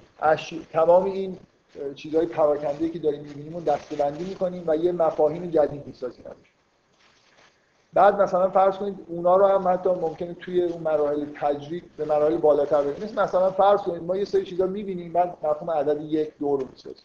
وارد مثلا بحث مربوط عدد و ریاضیات میشیم. توی خود ریاضیات می‌تونیم بازی به سطوح تجرید بالاتر برسیم. و همینطور کم کم مفاهیم عمومی رو که در واقع تو ذهنمون هست مفاهیم ذهنی چیزایی که مستقیما به حس در نمیاد مستاقاش رو می‌بینیم اینا رو با تعمیم در واقع مفاهیمش بسازیم این تج... این برداشت کلی فلسفه حسگراست از اینکه شناخت چجوری در واقع به وجود میاد. من می‌خوام بگم که می‌تونه برعکس باشه. یعنی می‌تونه اول مفاهیم در واقع به وجود اومده باشه و بعدا اطلاعات حسی بعد از تولد به نوعی ما رو در واقع به یه حالت انتباه مثل اینکه من یه چیزی تو ذهن خودم دارم این مفهومی دارم بعد پیداش می‌کنم در عالم خارج. نه اینکه اونو خودم می‌سازم. یه جوری از قبل انگار تو ذهن من یه همچین چیزی هست. بذارید من بگم که احساسم الگوی کلی شناخت چیه هر موجود زنده ای در هر مرحله شناختی که باشه بذارید نترسم از اینکه ممکنه سوال پیش بیاد. هر موجودی زنده و غیر زنده نداره. یه فاز خلاصه شناختی داره. حداقل چیزی که درک می‌کنه وجود داشتن. فکر می‌کنم توی چیزی که توی اتفاقی که توی مراحل مثلا رشد جنین میفته اینه که در اولین ثانیه هایی به وجود اومدن نطفه و به این موجود زنده خیلی ضعیف و نحیف و اینکه به حال طبعا خیلی هم نباید آدم احساس بکنه که ادراکات پیچیده ای بتونه داشته باشه اولین چیزی که توسط یه موجود زنده در اون حدم درک میشه وجود داشتن حس وجوده. خب چیزی که همه ما داریم دیگه همه ما وجود داشتن رو احساس می‌کنیم من, من می‌خوام بگم احساس ما نسبت به وجود داشتن تعمیم چیزایی که از بیرون حس کردیم نیست. متوجه منظورم چیه؟ به نظر من این ایده خیلی خیلی عجیبی اگه یه نفر بگه مثلا من وقتی به وجود خودم پی بردم و این مفهوم وجود رو ساختم که مثلا در آینه خودم رو دیدم. اصلا لازم نیست یه موجود احساسات پنجگانه داشته باشه که وجود خودش رو حس کنه. من فکر کنم در یه خلا یه موجودی که هیچی ندیده وجود خودش انگار از سیگنالایی که در درونش هست. اولین سیگنالی که بهش می‌رسه و شناخت پیدا می‌کنه که من هستم من این موجود زنده ای هستم. این از نظر دینی معادل با اسم الله رو درک کردن. یعنی اولین چیزی که من درک می‌کنم مفهوم الله. که وجود مطلقه دیگه. وجود رو وجود اولین چیزیه که من احساسش می‌کنم و بهش می‌رسم. درست؟ بعد توی مراحل رشد جنین اتفاقی که میفته اینی که اسماء الهی درک میشن. یعنی مثلا فرض کنید اون حالتهای مختلفی که در رشد پیش میاد مثلا من همش برمیگردونم به مثلا هورمون ها یعنی وقتی که رشد جنین به جایی می‌رسه که هورمون صمیمیت به وجود میاد و ترشح میشه برای اولین بار جنین حسی از رحمت پیدا می‌کنه. در دنیا رحمت وجود داره. مثل اینکه رحمت در وجودش داره به این ترتیب انعکاس پیدا می‌کنه. چیزی که جنین می‌فهمه انگار با اون اون موجودی که ازش شروع کرد از وجود چیزی که اولین بار احساس کرد حالا کم کم داره صفاتش رو در واقع می‌گیره. این اتفاقی که توی جنین من می‌خوام بگم این چیزی که من دارم می‌فهمم این احساس قطعیتی که من دارم که این حرفایی که می‌زنم درسته برای اینکه فکر می‌کنم جدای از این دو قرآن این نوشته که خب مثلا انسان خلق میشه بعد اسماء الهی بهش تعلیم داده میشه اصلا شناخت ما اینجوری شکل می‌گیره. من قبل از اینکه به دنیا بیام تجربه مثلا مفاهیم رحمت و مهربانی و اسماء الهی رو دارم. و همینطور پیچیدگی های ذهنی و هورمونی باعث میشه که خیلی چیزها رو در واقع یه جوری از قبل درک بکنم. مثل ببینید من الان چجوری مهربانی رو می‌فهمم؟ توی موقعیت شناختی که قرار می‌گیرم مثلا یه چیز مهربانی می‌بینم مثلا یه کودک وقتی متولد میشه مادرش بهش محبت می‌کنه. واقعا توی درون کودک این به صورت ترشح همون هورمون های اینتیمیسی و اینا ظاهر میشه و اون احساس می‌کنه که با یه موجود مهربان طرف شده دیگه. ببینید ما همه چیز توی وجود ما همه چیزهایی که شناختیان منعکس میشن. ما توی استیت قرار می‌گیریم که می‌فهمیم که مثلا برداشتمون اینه که اینجا الان محبت وجود داره. برداشتمون اینه که اینجا یه چیز ترسناک وجود داره. وقتی که هورمونای مثلا استراب ترشح میشن من تصورم اینه که در مقابل یه وضعیت خطرناک قرار گرفتم خطر وجود داره در عالم. قبل از اینکه بفهمم اصلا عالم خارجی هست اول این مفاهیم رو در واقع درک کردم. انعکاس رو دیدم.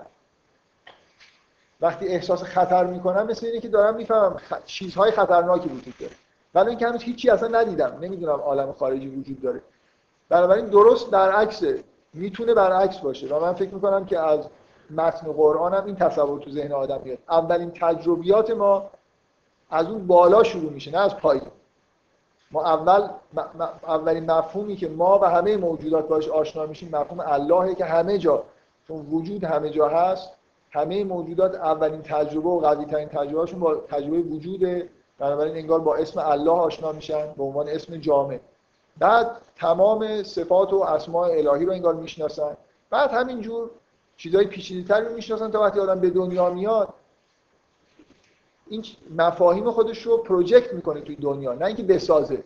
اینا قبلا در واقع توی مرحله رشد جنین ساخته شدن. ما کلی از زبان رو اونجا یاد گرفتیم. اگه به موقع به دنیا نیومده اومده بودیم حرفم ممکن بود بزنیم مثل از مسیح. یعنی اینا فهمید اینا یاد گرفتن زبان دیگه. وقتی که من زبان چیه؟ واژه ها چیکار می‌کنن؟ جهان رو افراز می‌کنن. هی. مثلا من یه چیزهایی رو یه نام براشون می‌ذارم.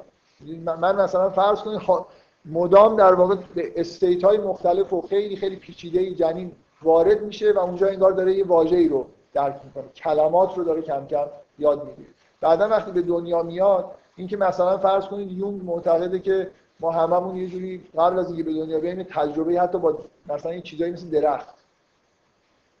تو نا... یونگ میگه تو ناخودآگاه جمعی ما حتی archetype درخت وجود داره قبل از اینکه متولد بشیم. دقت می‌کنید؟ مثلا میشه تصور کرد که همین این سیری که مولانا بهش اشاره می‌کنه که قطعا از نظر جنین شناسی درسته ما از یه حالتهای نباتی و حیوانی می‌گذریم قبل از به دنیا بیایم. مثل, مثل اینه که ما توی دورانی که تو حالت نباتی هستیم یه جوری با نبات بودن و با اینا ارتباط برقرار کردیم از درون خودمون به صورت وجودی. دقت می‌کنید ما یه عالم تجربیاتی داریم. اگه, اگه اینو خوب درک بکنید که شناختن مثل وارد شدن به یه state روانی و ذهنیه. یعنی تو این state ها قرار می‌گیره برای خاطر اینکه هورمون ها سیگنال های عصبی اینا همه وجود داره توی حالت جنینی. بنابراین ما یه state ایی رو تجربه می‌کنیم بنابراین داریم یه شناختایی رو کسب می‌کنیم. و این شناختا من تاکیدم اینه که از بالا شروع میشن. بعدا حس میاد. و ما یه جوری جهانی رو که قبلا تجربه کردیم و پروژکت می‌کنیم رو این چیزایی که می‌بینیم. برای همینه که می‌تونیم زبان اصلا یاد بگیریم. یه جوری قبلا یه استیت های گسسته ای رو به ما در واقع انگار نشون دادن. من من فکر می‌کنم خیلی خیلی این موضوع موضوعی که جای تجربه کردن داره. یعنی مثلا آدمایی که تو نوروساینس کار می‌کنن اینا در مورد وضعیت شناختی و ذهنی جنین خیلی خیلی حرفا در آینده میشه زد و زده میشه. حالا حداقل پیروان جولیا کریستوا امیدوارم در فرانسه این کار رو شروع کرده باشن یا شروع بکنن. یه, یه چیز دیگه من فکر می‌کنم از بحثایی که من کردم در مورد اون ببینید کلا یه پدیده ای وجود داره که چرا انسان ها عاشق میشن و چرا عشق یه چیزیه که از نظر روانی باعث رشد انسان میشه. و اینکه یه انحراف های شرقی و غربی وجود داره. من در تو سوره نور که بحث می‌کردم یه عالم از این حرفا زدم. فکر می‌کنم تمام تئوری های پایش از این حرفا در میاد دیگه.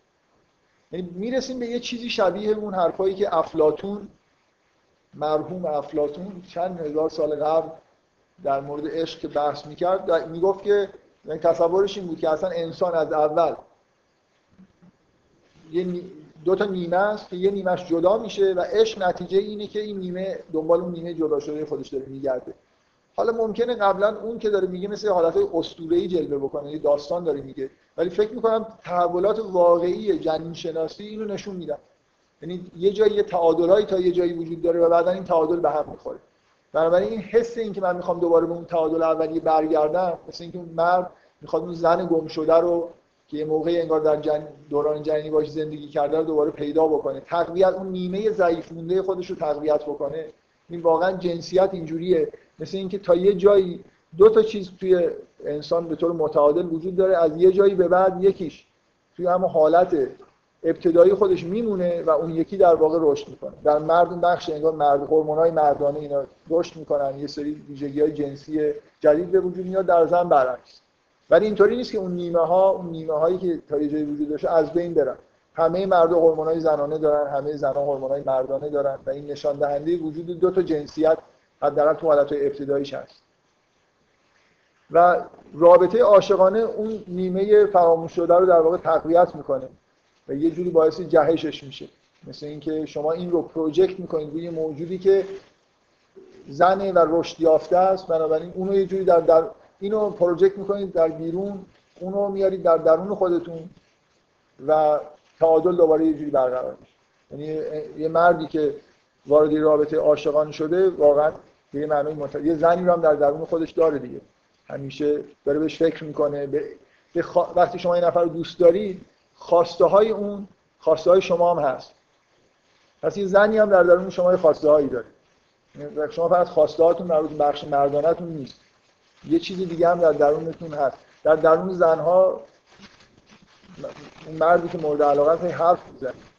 یه چیزایی میگه مثل اینکه یه همچین حالتی هست. بنابراین کلا اون آنیما و آنیموس یه جوری در درون هر دو تا موجود به تعادل می‌رسن.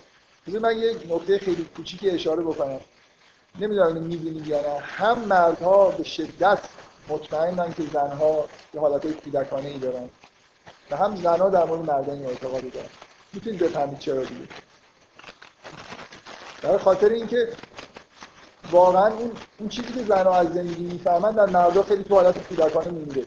چون مردا بازی می‌کنن. و زنها معمولا تعجب می‌کنن از اینکه مرد مثلا 60 70 ساله فوتبال نگاه می‌کنه و هیجان میاد و یه بخشی از وجود مردا واقعا رشد نکرده و زنها احساس با دید زنانه نگاه بکنید مردا بچه هست مردا هم که مطمئنم زنها بچه هست توضیح نمیدن یه چیزای خیلی بدیهی که باید مثلا انگار خیلی پسرا تجربیات که تو دوران کودکی دیگه ول کردن زن هنوز ادامه میدن و فکر کنم برعکسش هم در مورد مردا درسته. اینکه هر دوتا احساس می‌کنن که طرف مقابل کودکه. فکر می‌کنم توی رابطه عاشقانه و متعادل این حالت ها از بین میره. یعنی آدما می‌فهمن که به اصطلاح اون مثلا بچه موندن اون بچگی ها در واقع از بین میره دیگه. این حالت پختگی که در واقع مرد به وجود میاد برای خاطر اینکه اون چیزی که تو وجودش رشد نکرده بود مثلا مسائل هندل کردن مسائل عاطفی. معمولا توی مردان نسبت خیلی عقب مانده است. اینا به نوعی در واقع رشد می‌کنن. زنا هم همینطور. یه چیزی تو وجودشون به معنای واقعی کلمه رشد می‌کنه تحت تاثیر همین ارتباطی که با یه موجود خارجی. خب من این حرف اولم بود. و حالا چیزی که بحثی که کلا می‌خواستم تو این جلسه بیشتر در واقع بکنم که تو سوالایی که شما کردید بعضی حرفا زده شد این بود که این جلسه می‌خواستم تمام روایت اسقفی رو مرور بکنم. و نشون بدم که همه چیزهای خوبی که اونجا وجود داشت با فرض کردن این مدلی که من میگم همه چیز میمونه و ایراداش در واقع از بنابراین فکر می‌کنم نقد کردن بهترین حالتش اینه که بهترین پرفکت ترین حالتش که من سعی می‌کنم این کارم بکنم در آینده اینه که توجیه بکنم که اون ایراداش اصلا چجوری به وجود اومده. مثل اینکه یه چیزی که اشتباه هست نه حتی بگم که چی شد که تو این اشتباه کردی؟ از کجای محاسباتت اشتباه شد و دلیلش چی بود؟ و فکر می‌کنم این حرفایی که دارم می‌زنم به حتمی جایی هم حتی می‌رسه. اون خطاها یه جور دلایلی دارن که تا حدودی اون خطاها گاهی اوقات موجه به نظر برسن من می‌خوام حالا بذارید بعدا در این مورد صحبت بکنم. من بارها رو این تاکید کردم که نمی‌خوام نیومدم اینجا یه بحثایی در مورد مسیحیت بکنم و بعدا هم بیام مثلا رد بکنم مسیحیت و مسیحیت و مثلا بندازمش یه کنار. واقعا احساسم اینه در مسیحیت تو الهیات مسیحیت در اخلاق مسیحی یه قدرتی وجود داره. بی خود نیست که این دین پایداریه. و فکر می‌کنم که اون قدرت رو میشه یه مسلمان جذب بکنه. اینو به منظورم میفهمیدم. یعنی یعنی یه جوری درک درست داشتن از مسیح همون جوری که مسیحی ها تحت تاثیر یه چیزی قرار می‌گیرن از نظر اخلاقی و دینشون بهشون یه حالات اخلاقی خوب میده. شما اگه مسیح رو درست درک بکنید این حالت ها به شما منتقل میشه. الهیات مسیحی بحثایی که در مورد شر می‌کنه نقطه قوتشه. می‌تونیم اینا رو داشته باشیم. و اینا نیست. به نظر من تو الهیات اسلامی با این تاکید نیست. و کلا یه عالم چیزای خوب اونور وجود داره که می‌تونیم جز واردات ما باشه یعنی اینطوری نیست که مسیحیت آه همه چیزش غلط و اصلا از بی خبون مثلا نمی‌دونم اینا آدمای بدی بودن و هر مشرک شدن و کلا همه مشرک شدن معنیش اینه که همه چیزشون دیگه از کلا باطله و هیچی هم برای یاد دادن به ما ندارن. من فکر می‌کنم خیلی چیزا برای یاد دادن به ما دارن و ما آدم معقول آدمیه که از هر کی خلاصه چیزای خوبی رو من یه جلسه اینجا واقعا در مورد این بحث کردم که از کد کوباین میشه چیز یاد گرفت چه برسه از مسیحیت که خیلی چیزا میشه خب بذارید من همینجور مختصر حالا در اشاره بکنم. تمام حرفایی که من زدم در نصف یه جلسه در مورد اینکه مشکل مسئله شر چیه و چرا یه جوری باید به این اعتقاد پیدا بکنیم که گناه اولیه بود و اینا. خب اینا که به وجود حفظ میشن. برای خاطر این ما عینا اون داستان رو قبول داریم. به اضافه اینکه اگه این حرفایی که من جلسه قبل دارم قبول بکنید این حس اینکه همه آدم‌ها یه جوری دنبال یه بهشت گم شده هستن و احساس می‌کنن تو وضعیت ایدئالی نیستن برمیگرده به تجربیات قبل از تولد. دوران کودکی هم برای همه آدما ایدئال نیست. حتی یه آدمی با کودکی دشوار هم باز اون حس بهشت گم شده رو داره. ما به معنای واقعی کلمه در اولین ساعات حیاتمون در یه بهشتی زندگی کردیم. یعنی یه جایی که همه نیازامون مطلقا پاسخ داده میشه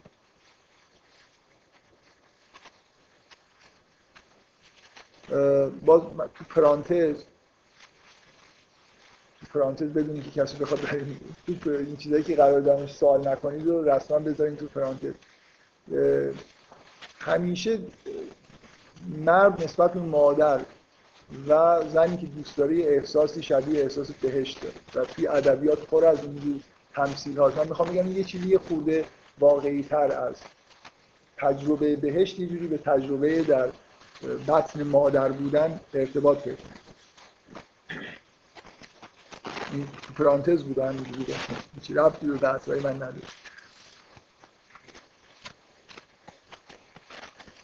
فکر می‌کنم ها من برعکسش تجربه نکردم نمی‌دونم اصلا واقعا. شعرم که نمیگن زنا اگرم بگن فکر نکنم تو اشعار زنانه تمثیل بهشت اینا وجود داشته. یه جور حس مثلا فرض الهی و اینا زنم نسبت به مرد پیدا می‌کنه ولی نمی‌دونم. حالا بذارید یه خود دوران بگذره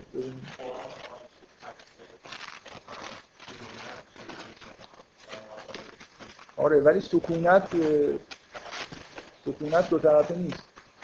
مرده که یه تسکون الهی ها به نظر من در رابطه بین مرد و زن مردی که این حالت سکونت و آرامش رو پیدا می‌کنه. من نمی‌خوام بگم در زن تاثیرش این نیست.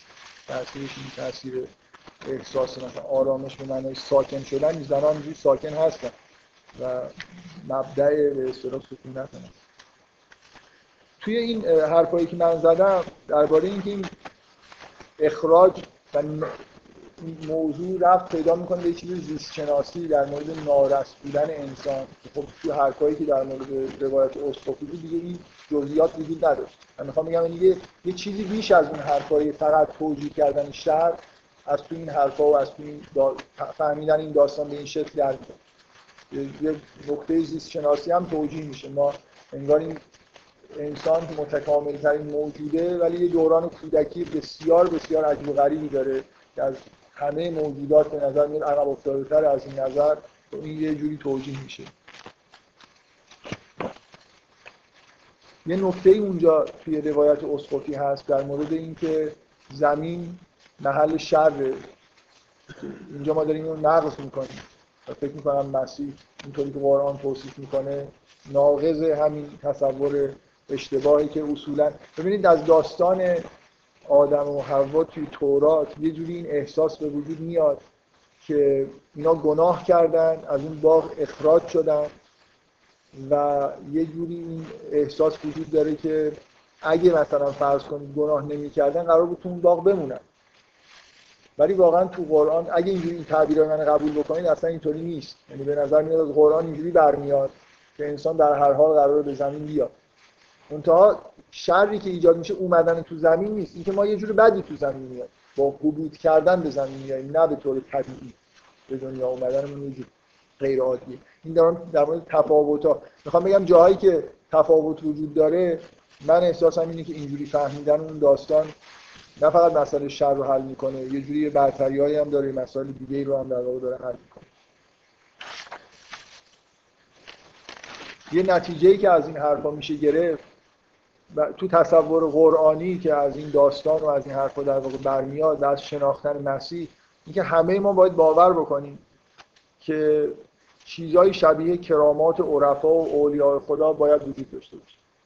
یعنی اگر انسان به اون مقام طبیعی خودش برگرده و برسه ببینید توی قرآن اینجوری نیست که یه گناهی رو حضرت آدم کرده گناه ذاتی انسان بوده و من باید بشینم و منتظر این باشم که کسی بیاد منو نجات بده.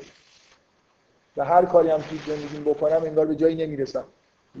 یه نقصی به وجود اومده اخراج شدم و دیگه حالا برای برگشت. من می‌خوام همه چیز خیلی صورت طبیعی تری داره.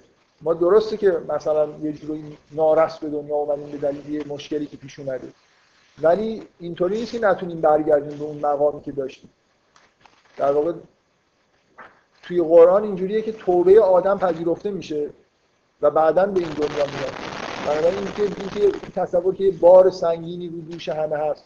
ببینید همیشه من این توجیه که یه مشکلی وجود داره تو روایت اسقفی. اینکه خب اگر مثلا مسیح اومد و جان فشانی کرد و گناه اولی انسان بخشیده شد و اگر گناه اولی باعث شد ما به زمین بیایم خب وقتی بخشیده شد باید دوباره بریم باغ بهش دیگه. بیچاره همین تو زمین هستیم.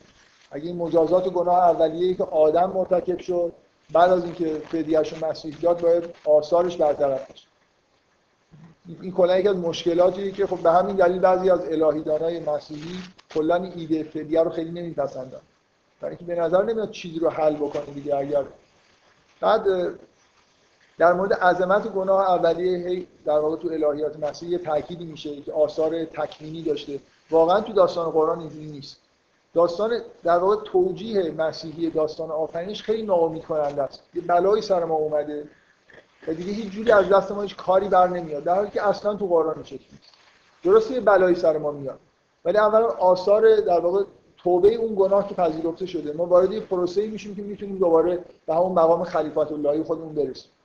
مستقل از اینه که اصلا خداوند مثلا فرض کنید مسیح رو بفرسته یا نفرسته. قبل از اینکه مسیح بیاد ابراهیم به مقام خلیفت اللهی به معنای رسید. بنابراین اینکه داستان قرآن یه جوری محرکه برای اینکه شما توی زندگی خودتون گناه نکنید کارهای مثبت انجام بدید و مسیر رو طی بکنید. نه اینکه یه چیزی پشت سر من هست که اون همیشه انگار داره منو آزار میده یه گناه ذاتی وجود داره. توی و, و اینکه حالاتی که شما در مسیح می‌بینید اینکه انسانی که به اون مقام اولی خودش برگرده شدنیه برگشتنش یه جوری به حالت کرامات اینا یعنی قدرت پیدا می‌کنه محیط میشه به تمام چیزهایی که توی زمین هست و الی آخر. بنابراین یه جوری باور کردن این که مسیح این وقتی شما میگید مسیح خداست یه جوری بنابراین حالاتش برای انسان مثلا معنا نداره که فرض بکنم که اگه من به مثلا فرض مقام مسیح برسم یه جوری معنی نداره به مسیح رسیدن و این کرامات رو پیدا کردن. ولی تو دیدگاه قرآنی مسیح اون اصل انسانیت بدون در واقع گناهه و بنابراین یه آدم اگه توبه بکنه و برگرده به اون مقام اصلی خودش همه این قدرت ها انگار می‌تونه بهش تفویض بشه کما اینکه پیامبران این قدرت رو داشتن. غیر از مسیح هم قدرت های مشابه داشتن. حالا مسیح در یه حد بسیار بالای این قدرت ها رو داره و ظاهر می‌کنه. که دیگران ممکن داشته باشن ولی اذن ندارن. قرآن بیشتر اینجوری به ذهن آدم میرسونه که پیامبران اذن باید داشته باشن که قدرت ها رو نشون بدن یا نه. نشون ندن. کرامات و معجزات داشته باشن یا نداشته باشن. و مسیح در همه موارد انگار یه جوری اذنی داره که حتی می‌تونه حیات به وجود بیاره مرده رو زنده بکنه و الی آخر. اینکه این خیلی به حال این تصور این این نوع در واقع مدل کردن این داستان به شدت با یه جور تصوراتی که از عرفان و سیر و سلوک و تحرکی که بشر باید داشته باشه تو دوران زندگی خودش برای اینکه این مسیر رو طی بکنه سازگاره. و اینطوری نیست که اتفاق خیلی بدی در خیلی وقت قبل افتاده و آثارش هم اینجور گریبانگیر من هست. می‌تونم برطرفش بکنم و در واقع به مقام مسیح برسم. مسیح ببینید هم تو مسیحیت به نوعی این شکلی هست و این حرفایی که من دارم می‌زنم به شدت این شباهت ایجاد میشه. میشه شبیه اون مفهومی که بودایی از بودا دارن و بودا شدن. بودا توی تصور بودایی ها یه انسان خاص نیست. مفهومه. شما می‌تونید بودا بشید. در اثر طی کردن مسیح. مسیح همچین حالتی داره. مثل اینکه اون انسان به اون معنای واقعی فارغ از گناهه. اگه یه نفر بتونه از همه گناهان بیرون بره یه جوری در واقع انگار, انگار مسیح میشه. تبدیل میشه به اون اصل واقعیتی که انسان باید داشته باشه. و طبعا ویژگی های مسیح هم درش ظاهر میشه حالا به حدی که در واقع نزدیک شده باشه به اون مقام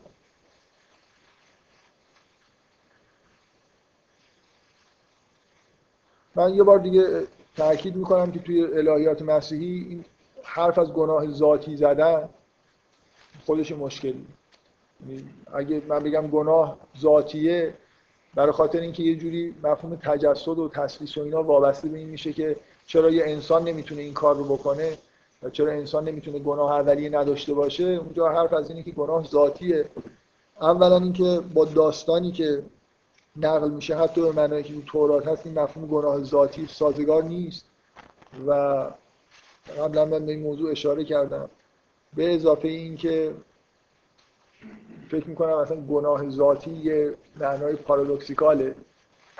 یعنی اگه ذاتیه که خب دیگه گناه یعنی چی؟ اگه گناه چیزی میشه گناه ذاتی یعنی یه چیزی که من این موجود و گناهکار خلق کرد خود گناه یه چیزی که این آدم می‌تونسته یه کاری که می‌تونسته بکنه نکنه و کرده. بنابراین ذاتی بودن یه جوری معنی نداره. و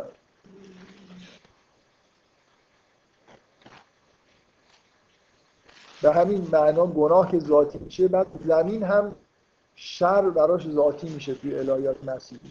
در حالی که اونم توی این روایت زمین هم جایگاه شر نیست. خداوند چیزی رو یه جور حضور ناهماهنگ و نارس انسان توی زمینی که باعث چیزای ناگواری ها میشه.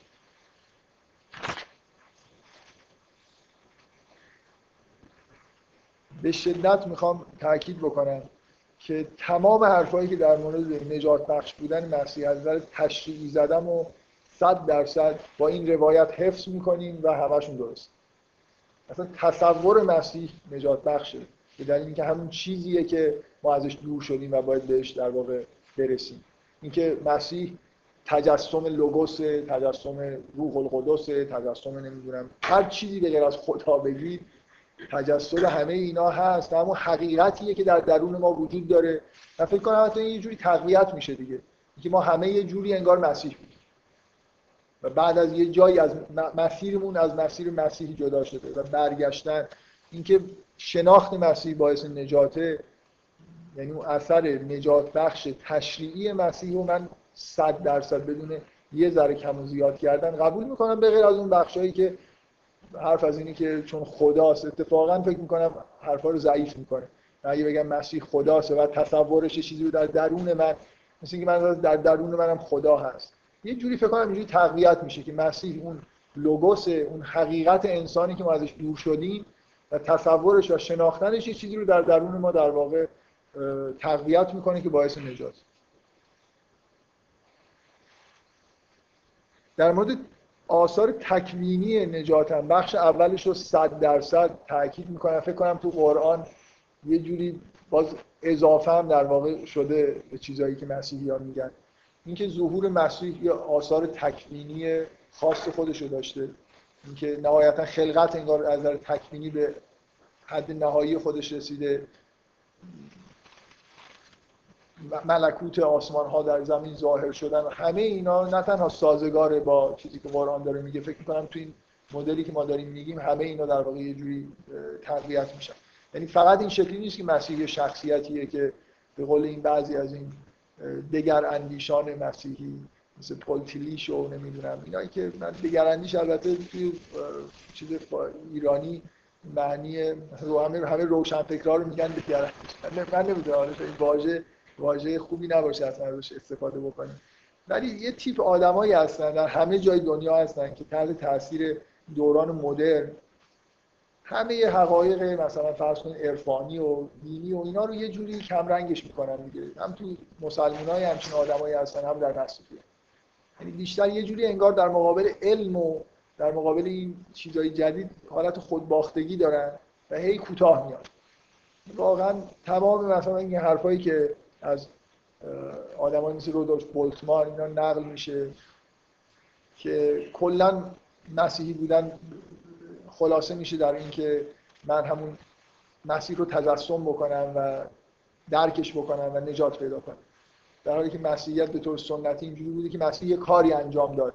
در زمان حضور خودش تو کره زمین یه آثار تکوینی از خودش به جا گذاشت که باعث نجات بشر میشه. فقط مسئله گناه اولیه نیست. مبارزه با شیاطین اینکه تمام انگار نیروهای شر رو یه جوری دفع کرد راه رو باز کرد ملکوت آسمان ظهور کرد. تمام بغیر از اون بخش فدیه و نمی‌دونم مربوط به مسلوب شدن گناه اولیه‌شو بذارید کنار. خب من یه ذرهشم صفر درصد اون رو فکر کنم قبول دارم و اصلا با این مدل سازگار نیست. به نظر من حالا یه خورده هم یعنی در موردش یه تذکر کوچیک میدم. تمام بخش اول آثار تکوینی ظهور مسیح رو فکر می‌کنم به طور 100 درصد میشه پذیرفت و باید پذیرفت. اما در مورد مسلوب شدن من فقط یه نکته کوچیک می‌خوام بگم. حالت جدل داره. این مدلی که من اینجا ارائه میدم از اینکه مسیح خدا باشه قبول کنید که با مسلوب شدن مسیح سازگار یعنی اگه من مسلوب شدن مسیح رو بپذیرم با اینکه خدا باشه که سختری که بپذیرم که مسلوب شده تا اینکه یه انسان بیگناه باشه. متوجه هستید؟ من میگم اون رو نمیپذیرم ولی اگر حرف به اصطلاح بحث در مورد این باشه که این مدل کلا با فکت اگه من اون فکت رو به عنوان فکت قبول بکنم باز یه قدم جلو. خدا رو مسلوب کردن سختره تا یه انسان بیگناه رو مسلوب کردن. بعد میشه همه اون حرفای مربوط فدیه هم زد. این چیزی کم نمیاریم. فقط به نظر من مشکلی که اونجا وجود داره و اینجا هم به وجود میاد اینه که این با عدالت خداوند سازگار است. مسیح داره مجازات میشه بدون که گناهی کرده باشه. و یه جوری حالا داوطلبانه بودن مسئول شدن و اینا یه جوری به نظر من خیلی معنی نداره. و به اضافه اینکه اصولا اون موضوع لزوم فدیه و اینا از اینجا برمیاد که تصور عجیب و غریبی در مورد گناه اولیه وجود داره که اون حرفا رو میشه زد. من فکر می‌کنم با توجه به اینکه همه آدما گناه اولیه رو مرتکب میشن و خودشون هم باید اصلاح بکنن این تصوراتی که تو قرآن وجود داره خب طبعا مسئله فعلی هم اینجوری کاربرد خودش رو از دست میده. تمام ماجرا اینه که بذارید من اینو مجدد تاکید بکنم. تمام این بخش الهیات مسیحی که در مورد فدیه و این حرفا هست از اون ضربه روحی در واقع ناشی میشه که مسیحی ها یه دفعه در مقابل این واقعه قرار گرفتن که اون شخصی که پیروش بودن و به نظر می اومد که مسیح موعوده و اعتقاد پیدا کردن بودن بهش کشته شد. بنابراین اینجا کلی مشکل پیش اومد که چجوری باید توجیه بکنیم؟ اگه این مسیح موعود بود یا خدا بود یا هر چی بود قرار بود که مثلا مثل داوود پادشاه بشه.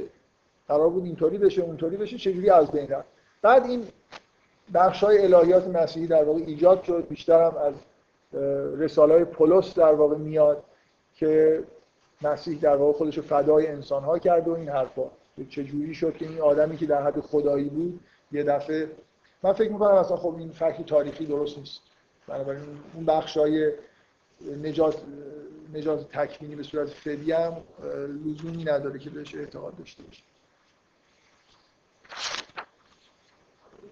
بریم سراغ بحث‌های مربوط به تایید مسیح توسط پیشگویی های کتاب مقدس یا حرفایی که تو قرآن هست. من می‌خوام بگم همه اینا باز با این حرفایی که من می‌زنم سازگارتر بذار یه بار دیگه این جمله های تورات رو که قبلا خوندم و تکرار کنم که شاید واضح ترین حرفایی هستن که در مورد ظهور مسیح سر شده. من قبلا گفتم که یه ایرادی که به الهیات مسیحی وارده اینه که تا یه جایی وقتی که می‌خوان مسیح بودن مسیح رو ثابت بکنن از تورات استفاده می‌کنن.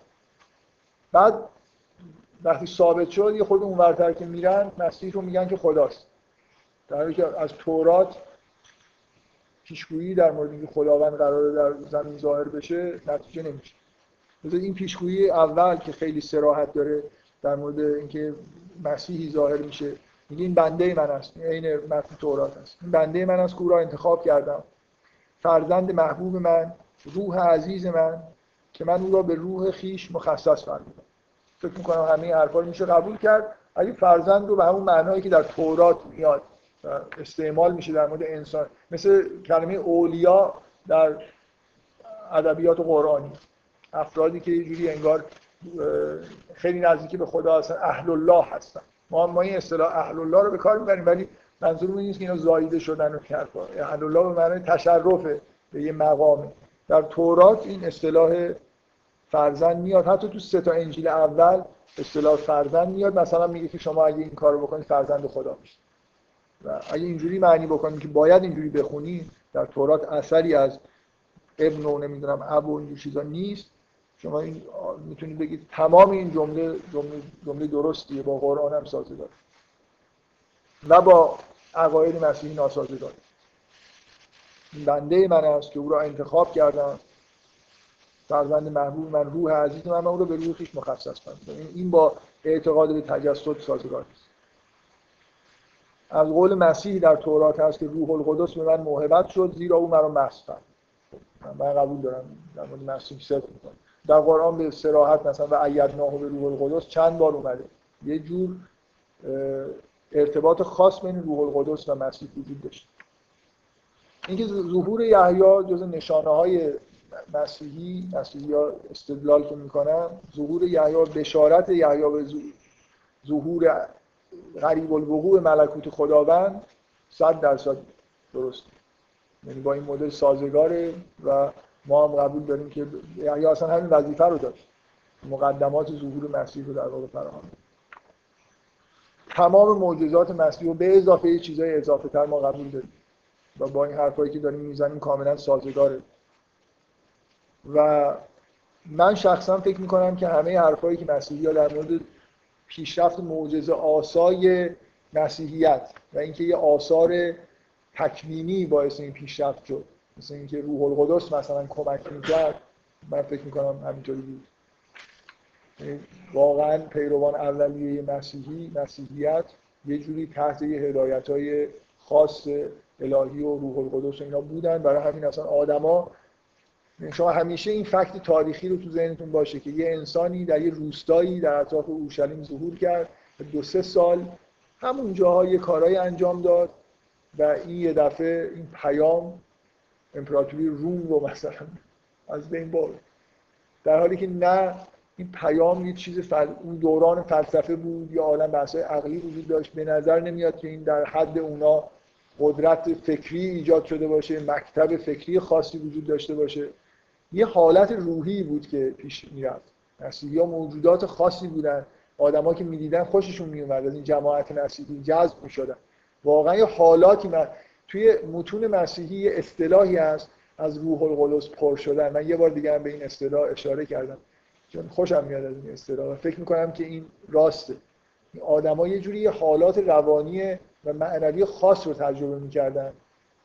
و برای همینه که راحت شهید می‌شدن راحت مقاومت می‌کردن در مقابل فشارها و همیشه حس روحی خوب داشتن. و فکر می‌کنم این اینکه یه آثار تکوینی باعث این پیشرفت شد درسته و با این حرفایی که من زدم سازگاره.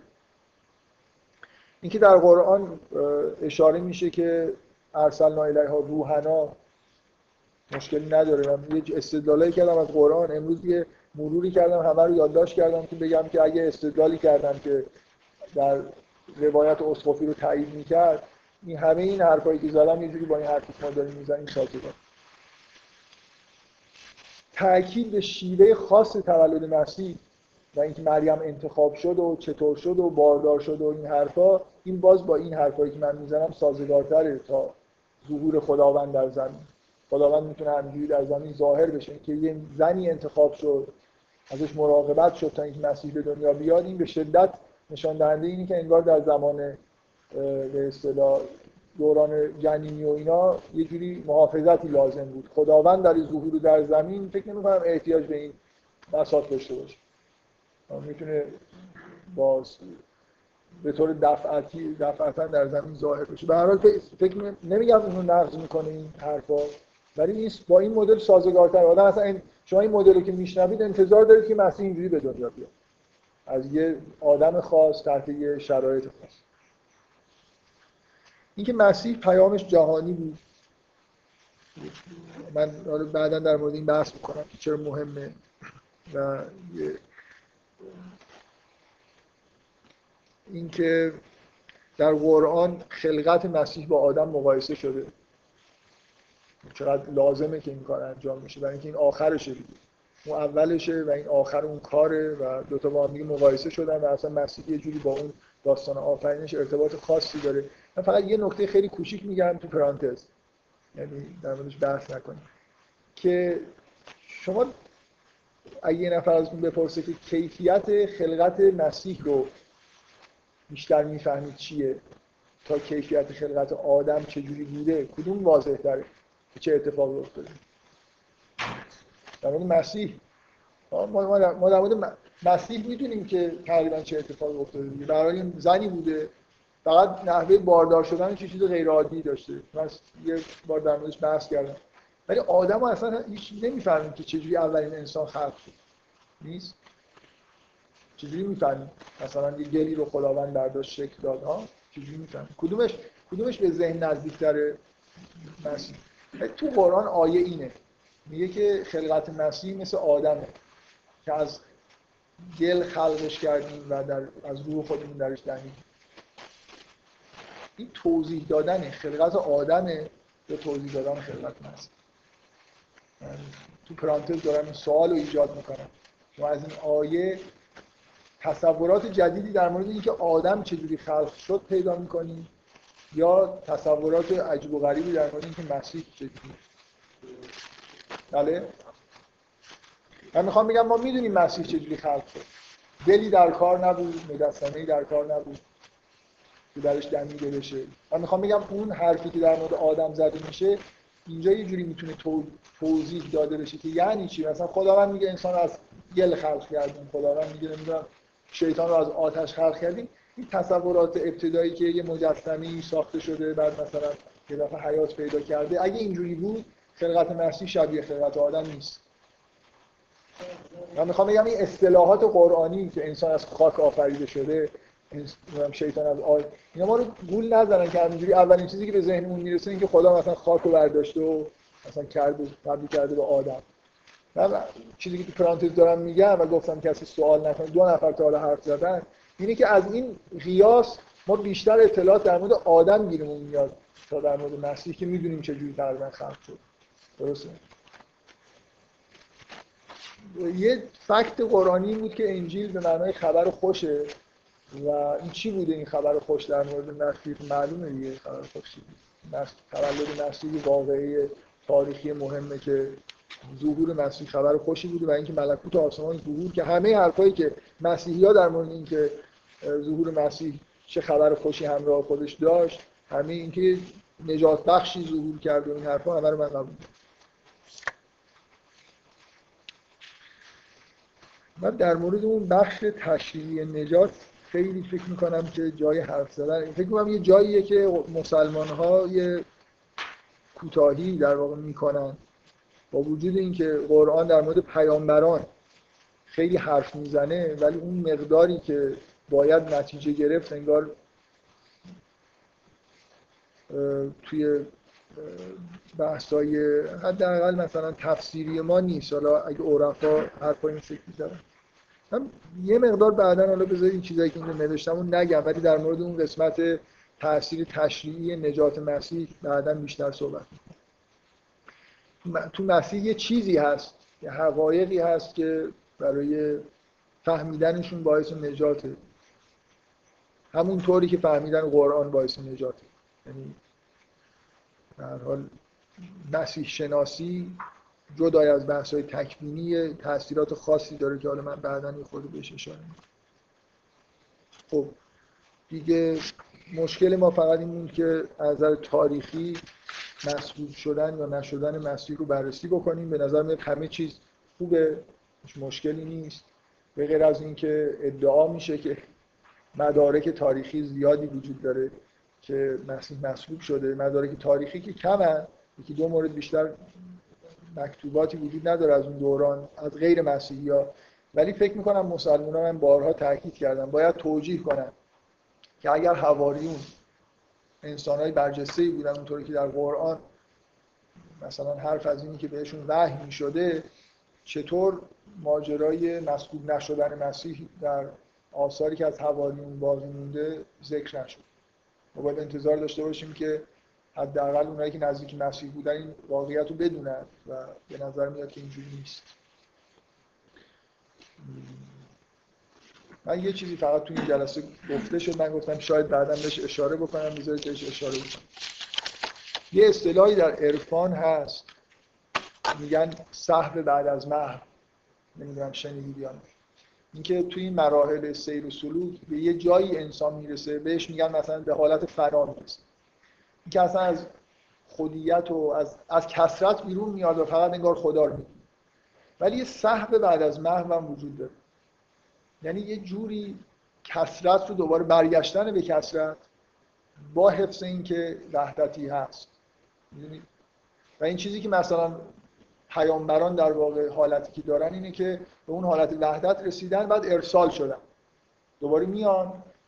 حداقل پیامبران می‌دونن که ببینید وحدتی که پیامبران درک می‌کنن بعد از وقوع خودشون در کسرته به دلیل اینکه مرتکب گناه شدن کسرت رو درک می‌کنن. ولی در اثر سیر به جایی می‌رسن که اون وحدتی که در عالم هست و اینکه این کسرت یه حالت توهم داره رو بهش می‌رسن. خب؟ و می‌تونن حالا با این واقعیت ها زندگی بکنن. یعنی در عین حالی که وحدت رو می‌بینن ولی می‌دونن که این تمایزات چیه می‌دونن که آدما لاقل اونایی که وحدت رو نمی‌فهمن دنیا رو چجوری می‌بینن. من می‌خوام به این نکته اشاره بکنم در جواب حرفی که شما زدید که مسیح اینجوری نیست. مسیح تجربه از کسرت نداره وقتی که به این دنیا میاد. یعنی اون صحبه بعد از محو درش اتفاق نیفتاده. تجربه ای از کسرت نداره. بنابراین به طور کامل غرق در حالت وحدت. برای همینه که میگه السلام علیه یوم ولدت و یوم اموت. اصلا فرق نمی‌کنه که من دارم میگم یا خداوند داره میگه. تمایزها وجود نداره. و این که این خوبه یا بده اینجوری بودن بهتره یا اونجوری بودن بهتره این سوال خوبی نیست. ولی می‌خوام بگم که اینجا تفاوت این شکلی وجود داره. مسیح بیش از حد نرمال سایر پیامبران غرقه در این حالت وحدت برای خاطر اینکه اصلا هیچ وقت در کسرت واقع نشده. و همیشه دنیا رو همونجوری دیده که باید می‌دیده. و این مثل اینه که من بگم که مسیح نمی‌فهمه که مردم نمی‌فهمن متوجه هستی چی میگم؟ ولی پیامبران می‌فهمن که مردم چجوری چقدر احمقانه به دنیا نگاه می‌کنن. واقعا اصولا می‌فهمن که یه جوری دیگه میشه به دنیا اشتباهی نگاه کرد. من این آیه ای که میگه فلما احست عیسی من هم الکفر قال من انصاری الله رو اینجوری می‌فهمم. طول کشید تا مسیح فهمید که بابا اینا اصلا نمی‌بینن اینا نمی‌فهمن اینا اصلا یه جوری قاطی کردن مردم. تا یه جایی مسیح متوجه این که یه هم... اصلا کفر وجود داره در عالم نبود. که آدما میشه یا آدمی متوجه اصلا اینجور دیگه ای دنیا رو نگاه کنه. در اثر تجربه‌ای که با این آدمای ابله اطراف خودش پیدا کرد فهمید کم کم انگار یه موقعی احساس کرد که اینا یه ایرادی دارن. یه جور دیگه ای به دنیا نگاه می‌کنن. چون تجربه قبلی نداشت اینجا یه تأخیری وجود داره. من می‌خوام یه اشاره ای بکنم به این موضوع که چرا مسیحی ها احساس کردن که خداوند مسیح خداونده و ادعای الوهیت داره می‌کنه. برای اینکه از اینجور حرفا زیاد مسیح احتمالا زده. السلام علیه یوم تو و یوم اموت. به خودش مثلا از طرف خداوند. مثلا در یکی از انجیل ها هست که من نور من نور هستم که همه چیز از من شروع. این که کلام مسیح این ببینید همون این حالت اون حالت مشکلیه که عرفا میگن در مورد حلاج وجود داره که ادعای انا الحق می‌کنه. مسیح به دلیل اینکه این حالت سهم بعد از محو رو نداره چون هیچ وقت در کثرت واقع نشده احتمالا دروغ نیست بعضی از این چیزهایی که در انجیل ازش نقل میشه حرفهایی زده که انگار از خداوند داره صادر میشه. نه از خودش. می‌دونید برای خاطر اینکه این تمایزا وجود ندارن اینجوری که مسیح به دنیا نگاه می‌کنه. یعنی مثلا ابن عربی میگه هر کلامی کلام خداست. آدما که اینجوری اینو نمی‌فهمن که هر کلامی کلام خداست. مسیح اینجوری زندگی می‌کنه. در وحدت زندگی می‌کنه تا یه جایی. تا یه جایی که کفر رو به یه طریقی حس می‌کنه. و من تصورم از این که خداوند میگه که انی متحر و که و رافع و که همین که فهمید که هم چیزی هست انگار یه آلودگیه که باید ازش پاک بشه. نه اینکه مسیح گناه نکرد که بخواد تطهیر بشه. همین که این کفر رو در در حال این مردم حس کرد. یعنی فهمید که یه جور دیگه هم اشتباهی میشه به دنیا نگاه کرد و آدما موجودات می‌تونن برای خودشون ادعای استقلال بکنن و فکر بکنن که مثلا خودشونن و از به جایی بس نیستن. این این خودش یه جوری مثل کدورت خاطری بود که باید رفت می‌شد و خداوند اینو میگه من رفت می‌کنم. من دارم گفتم که یه کاری که میشه کرد اینی که آدم بعد از اینکه حرفای خودشو زد ایرادا رو گفت مدل خودش رو ارائه خوبه که پرفکت اینه که من بگم که چی شد که مردم جوری دیگه ای فهمیدن. من میگم مسیح یه جوری بود بنا به همین توصیفی که من دارم می‌کنم که این ابهام که این خود خداست یا نه ممکنه از حرفای خود مسیح پیش اومده باشه کما اینکه حلاج هم همینجوری حرف می‌زنه. حلاج که منظورش این نبود که خداست که مثلا. تو مثل اینکه حلاج از نظر عرفا مشکل اینه که صحب بعد از محو نداره. محو شده و در وحدت داره زندگی می‌کنه. بنابراین حرفایی که می‌زنه یه جوری ممکنه حالت ادعای الوهیت به خودش بگیر و اینکه حالا این خوبه اون خوبه از این بحثا نکنیم. ولی من می‌خوام بگم در مورد مسیح نکته ای وجود داره. تجربه ای از کسرت نداره به دلیل اینکه اون گناه اولیه هم حتی نداره. کاملا در اتحاد با جهان و خداوند زندگی می‌کنه. و اون آیه‌ای که تو قرآن میگه السلام علیه. عینا ببین اصلا این آیه اشاره به همینه. در مورد یحیی میگه السلام علیه. خداوند سلام می‌کنه. مسیح همون سلام خودش می‌کنه چون اینجا این تمایزا وجود نداره دیگه. مسیح از طرف خدا داره سلام می‌کنه. کلامش کلام خداست. و این, یه نکته ای که فکر می‌کنم مهمه که ما یه توجیهی پیدا بکنیم که چرا. من باورم میشه بعضی از این عبارت هایی که به مسیح نسبت داده میشه و عبارت های عجیبی هستن. مثلا اینکه گناهان رو میبخشه یا بخشیدن گناه خب فقط کار خداست. که یه جوری مثل اینکه کارهایی که همه پیامبران از طرف خداوندی کارهایی می‌کردن. ولی یه جوری مثل اینکه می‌دونستن که مردم ممکنه براشون چه ابهامایی پیش بیاد یه احتیاط هایی داشتن پیامبران. ممکنه مسیح این احتیاط ها رو نداشته به طور طبیعی. دقیقا می‌خوام بگم مثل اون ماجراییه که برای حلاج در عرفان اسلامی هست و خیلی جالبه که حلاج با مسیحی ارتباط خاصی داره. اصلا کلا یه عالم بحث در مورد مسیح داره. تو عرفان حلاج مسیح شخصیت مرکزی. شاید به دلیل همین نزدیکی که یه جوری از نظر روانی داشتن بفهم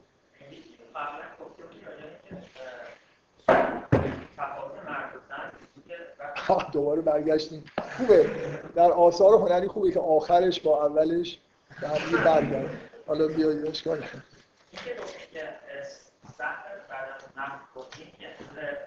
از حرف شما در حواس مردم میفته چون که قبلا که وقتی مرد به پیشگاه خدا می‌رسه بهش رسالت داده میشه و بعد برگرده این زن نگه من یه همچین حرفی نزدم که سهم بعد از مهد ربطی به این داره که می‌خواد رسالت داده.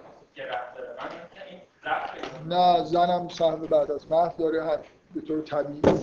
ولی رسالت پیدا نمی‌کنه.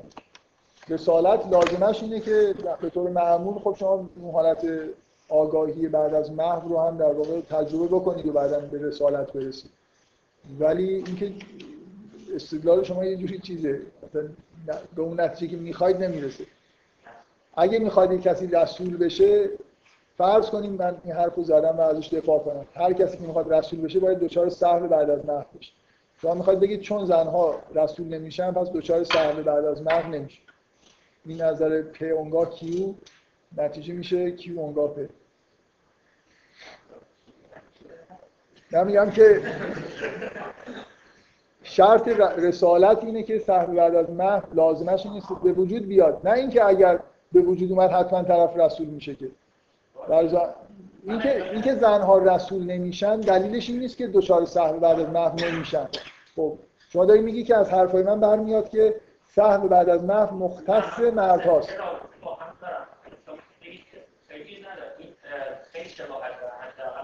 من میگم از حرفای من نتیجه نمیشه که زنها دچار سهم بعد از محو نمیشن. چون چون رسالت پیدا نمی‌کنن رسالت اجتماعی پیدا نمی‌کنن. به معنای نمی خیلی خوب. شباهت هست. من نمی‌دونم. مثلا شاید بشه گفت از آماری شاید در درصد زنهایی که این حالت بهشون دست میده بیشتر باشه. من نمی‌دونم واقعا. من خودم دچار محو و سهم بعد از محو و اینا نشدم. بنابراین نمی‌تونم قضاوت فکر نمی کنم خیلی ارتباط داشته باشه. زنها رسالتی هم که پیدا نمی‌کنن رسالت به معنای تبلیغ تشریعیه. ولی مریم رسالت داره دیگه مسیح رو به دنیا بیاره. لازم نیست در به در مثلا بره و مردم رو تبلیغ بکنه تا اسمشو بذاریم رسالت. و فکر می‌کنم که باز اگرم اینجوری هم نگاه کنیم رسالت فقط این باشم باز اون حرف ازش در نمیاد که زنها سهم بعد از مهم ندارن.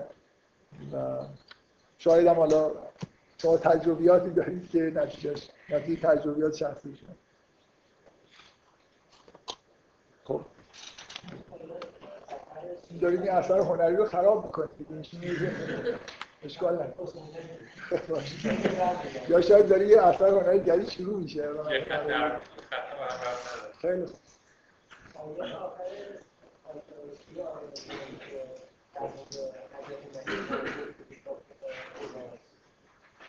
ماعده. آره خوب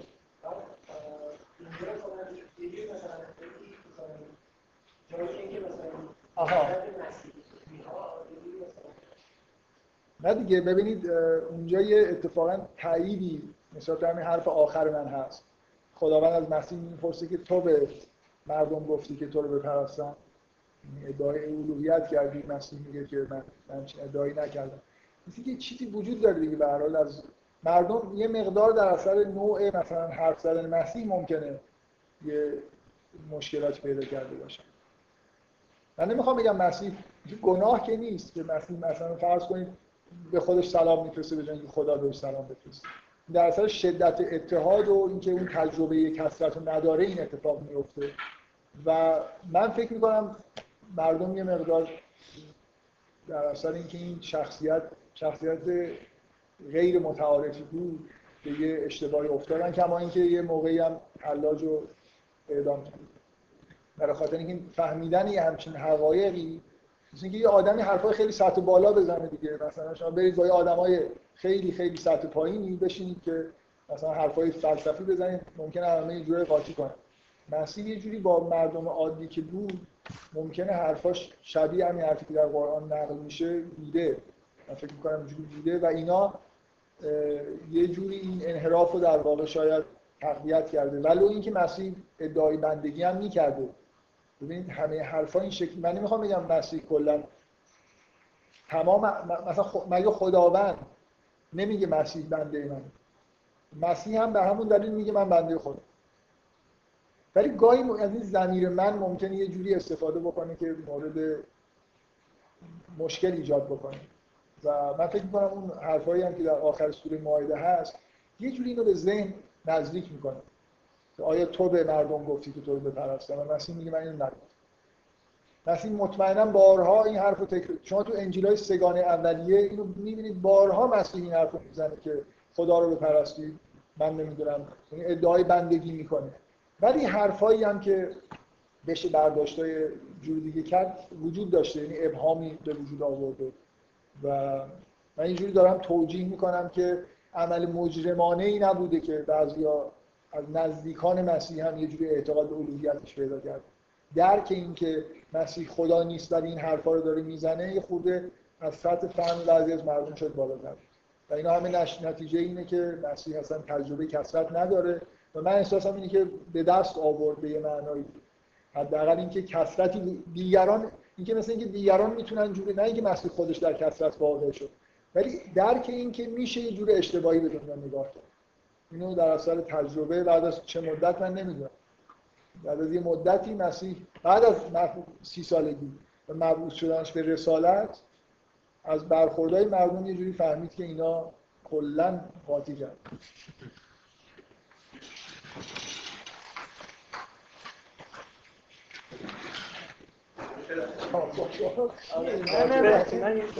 نه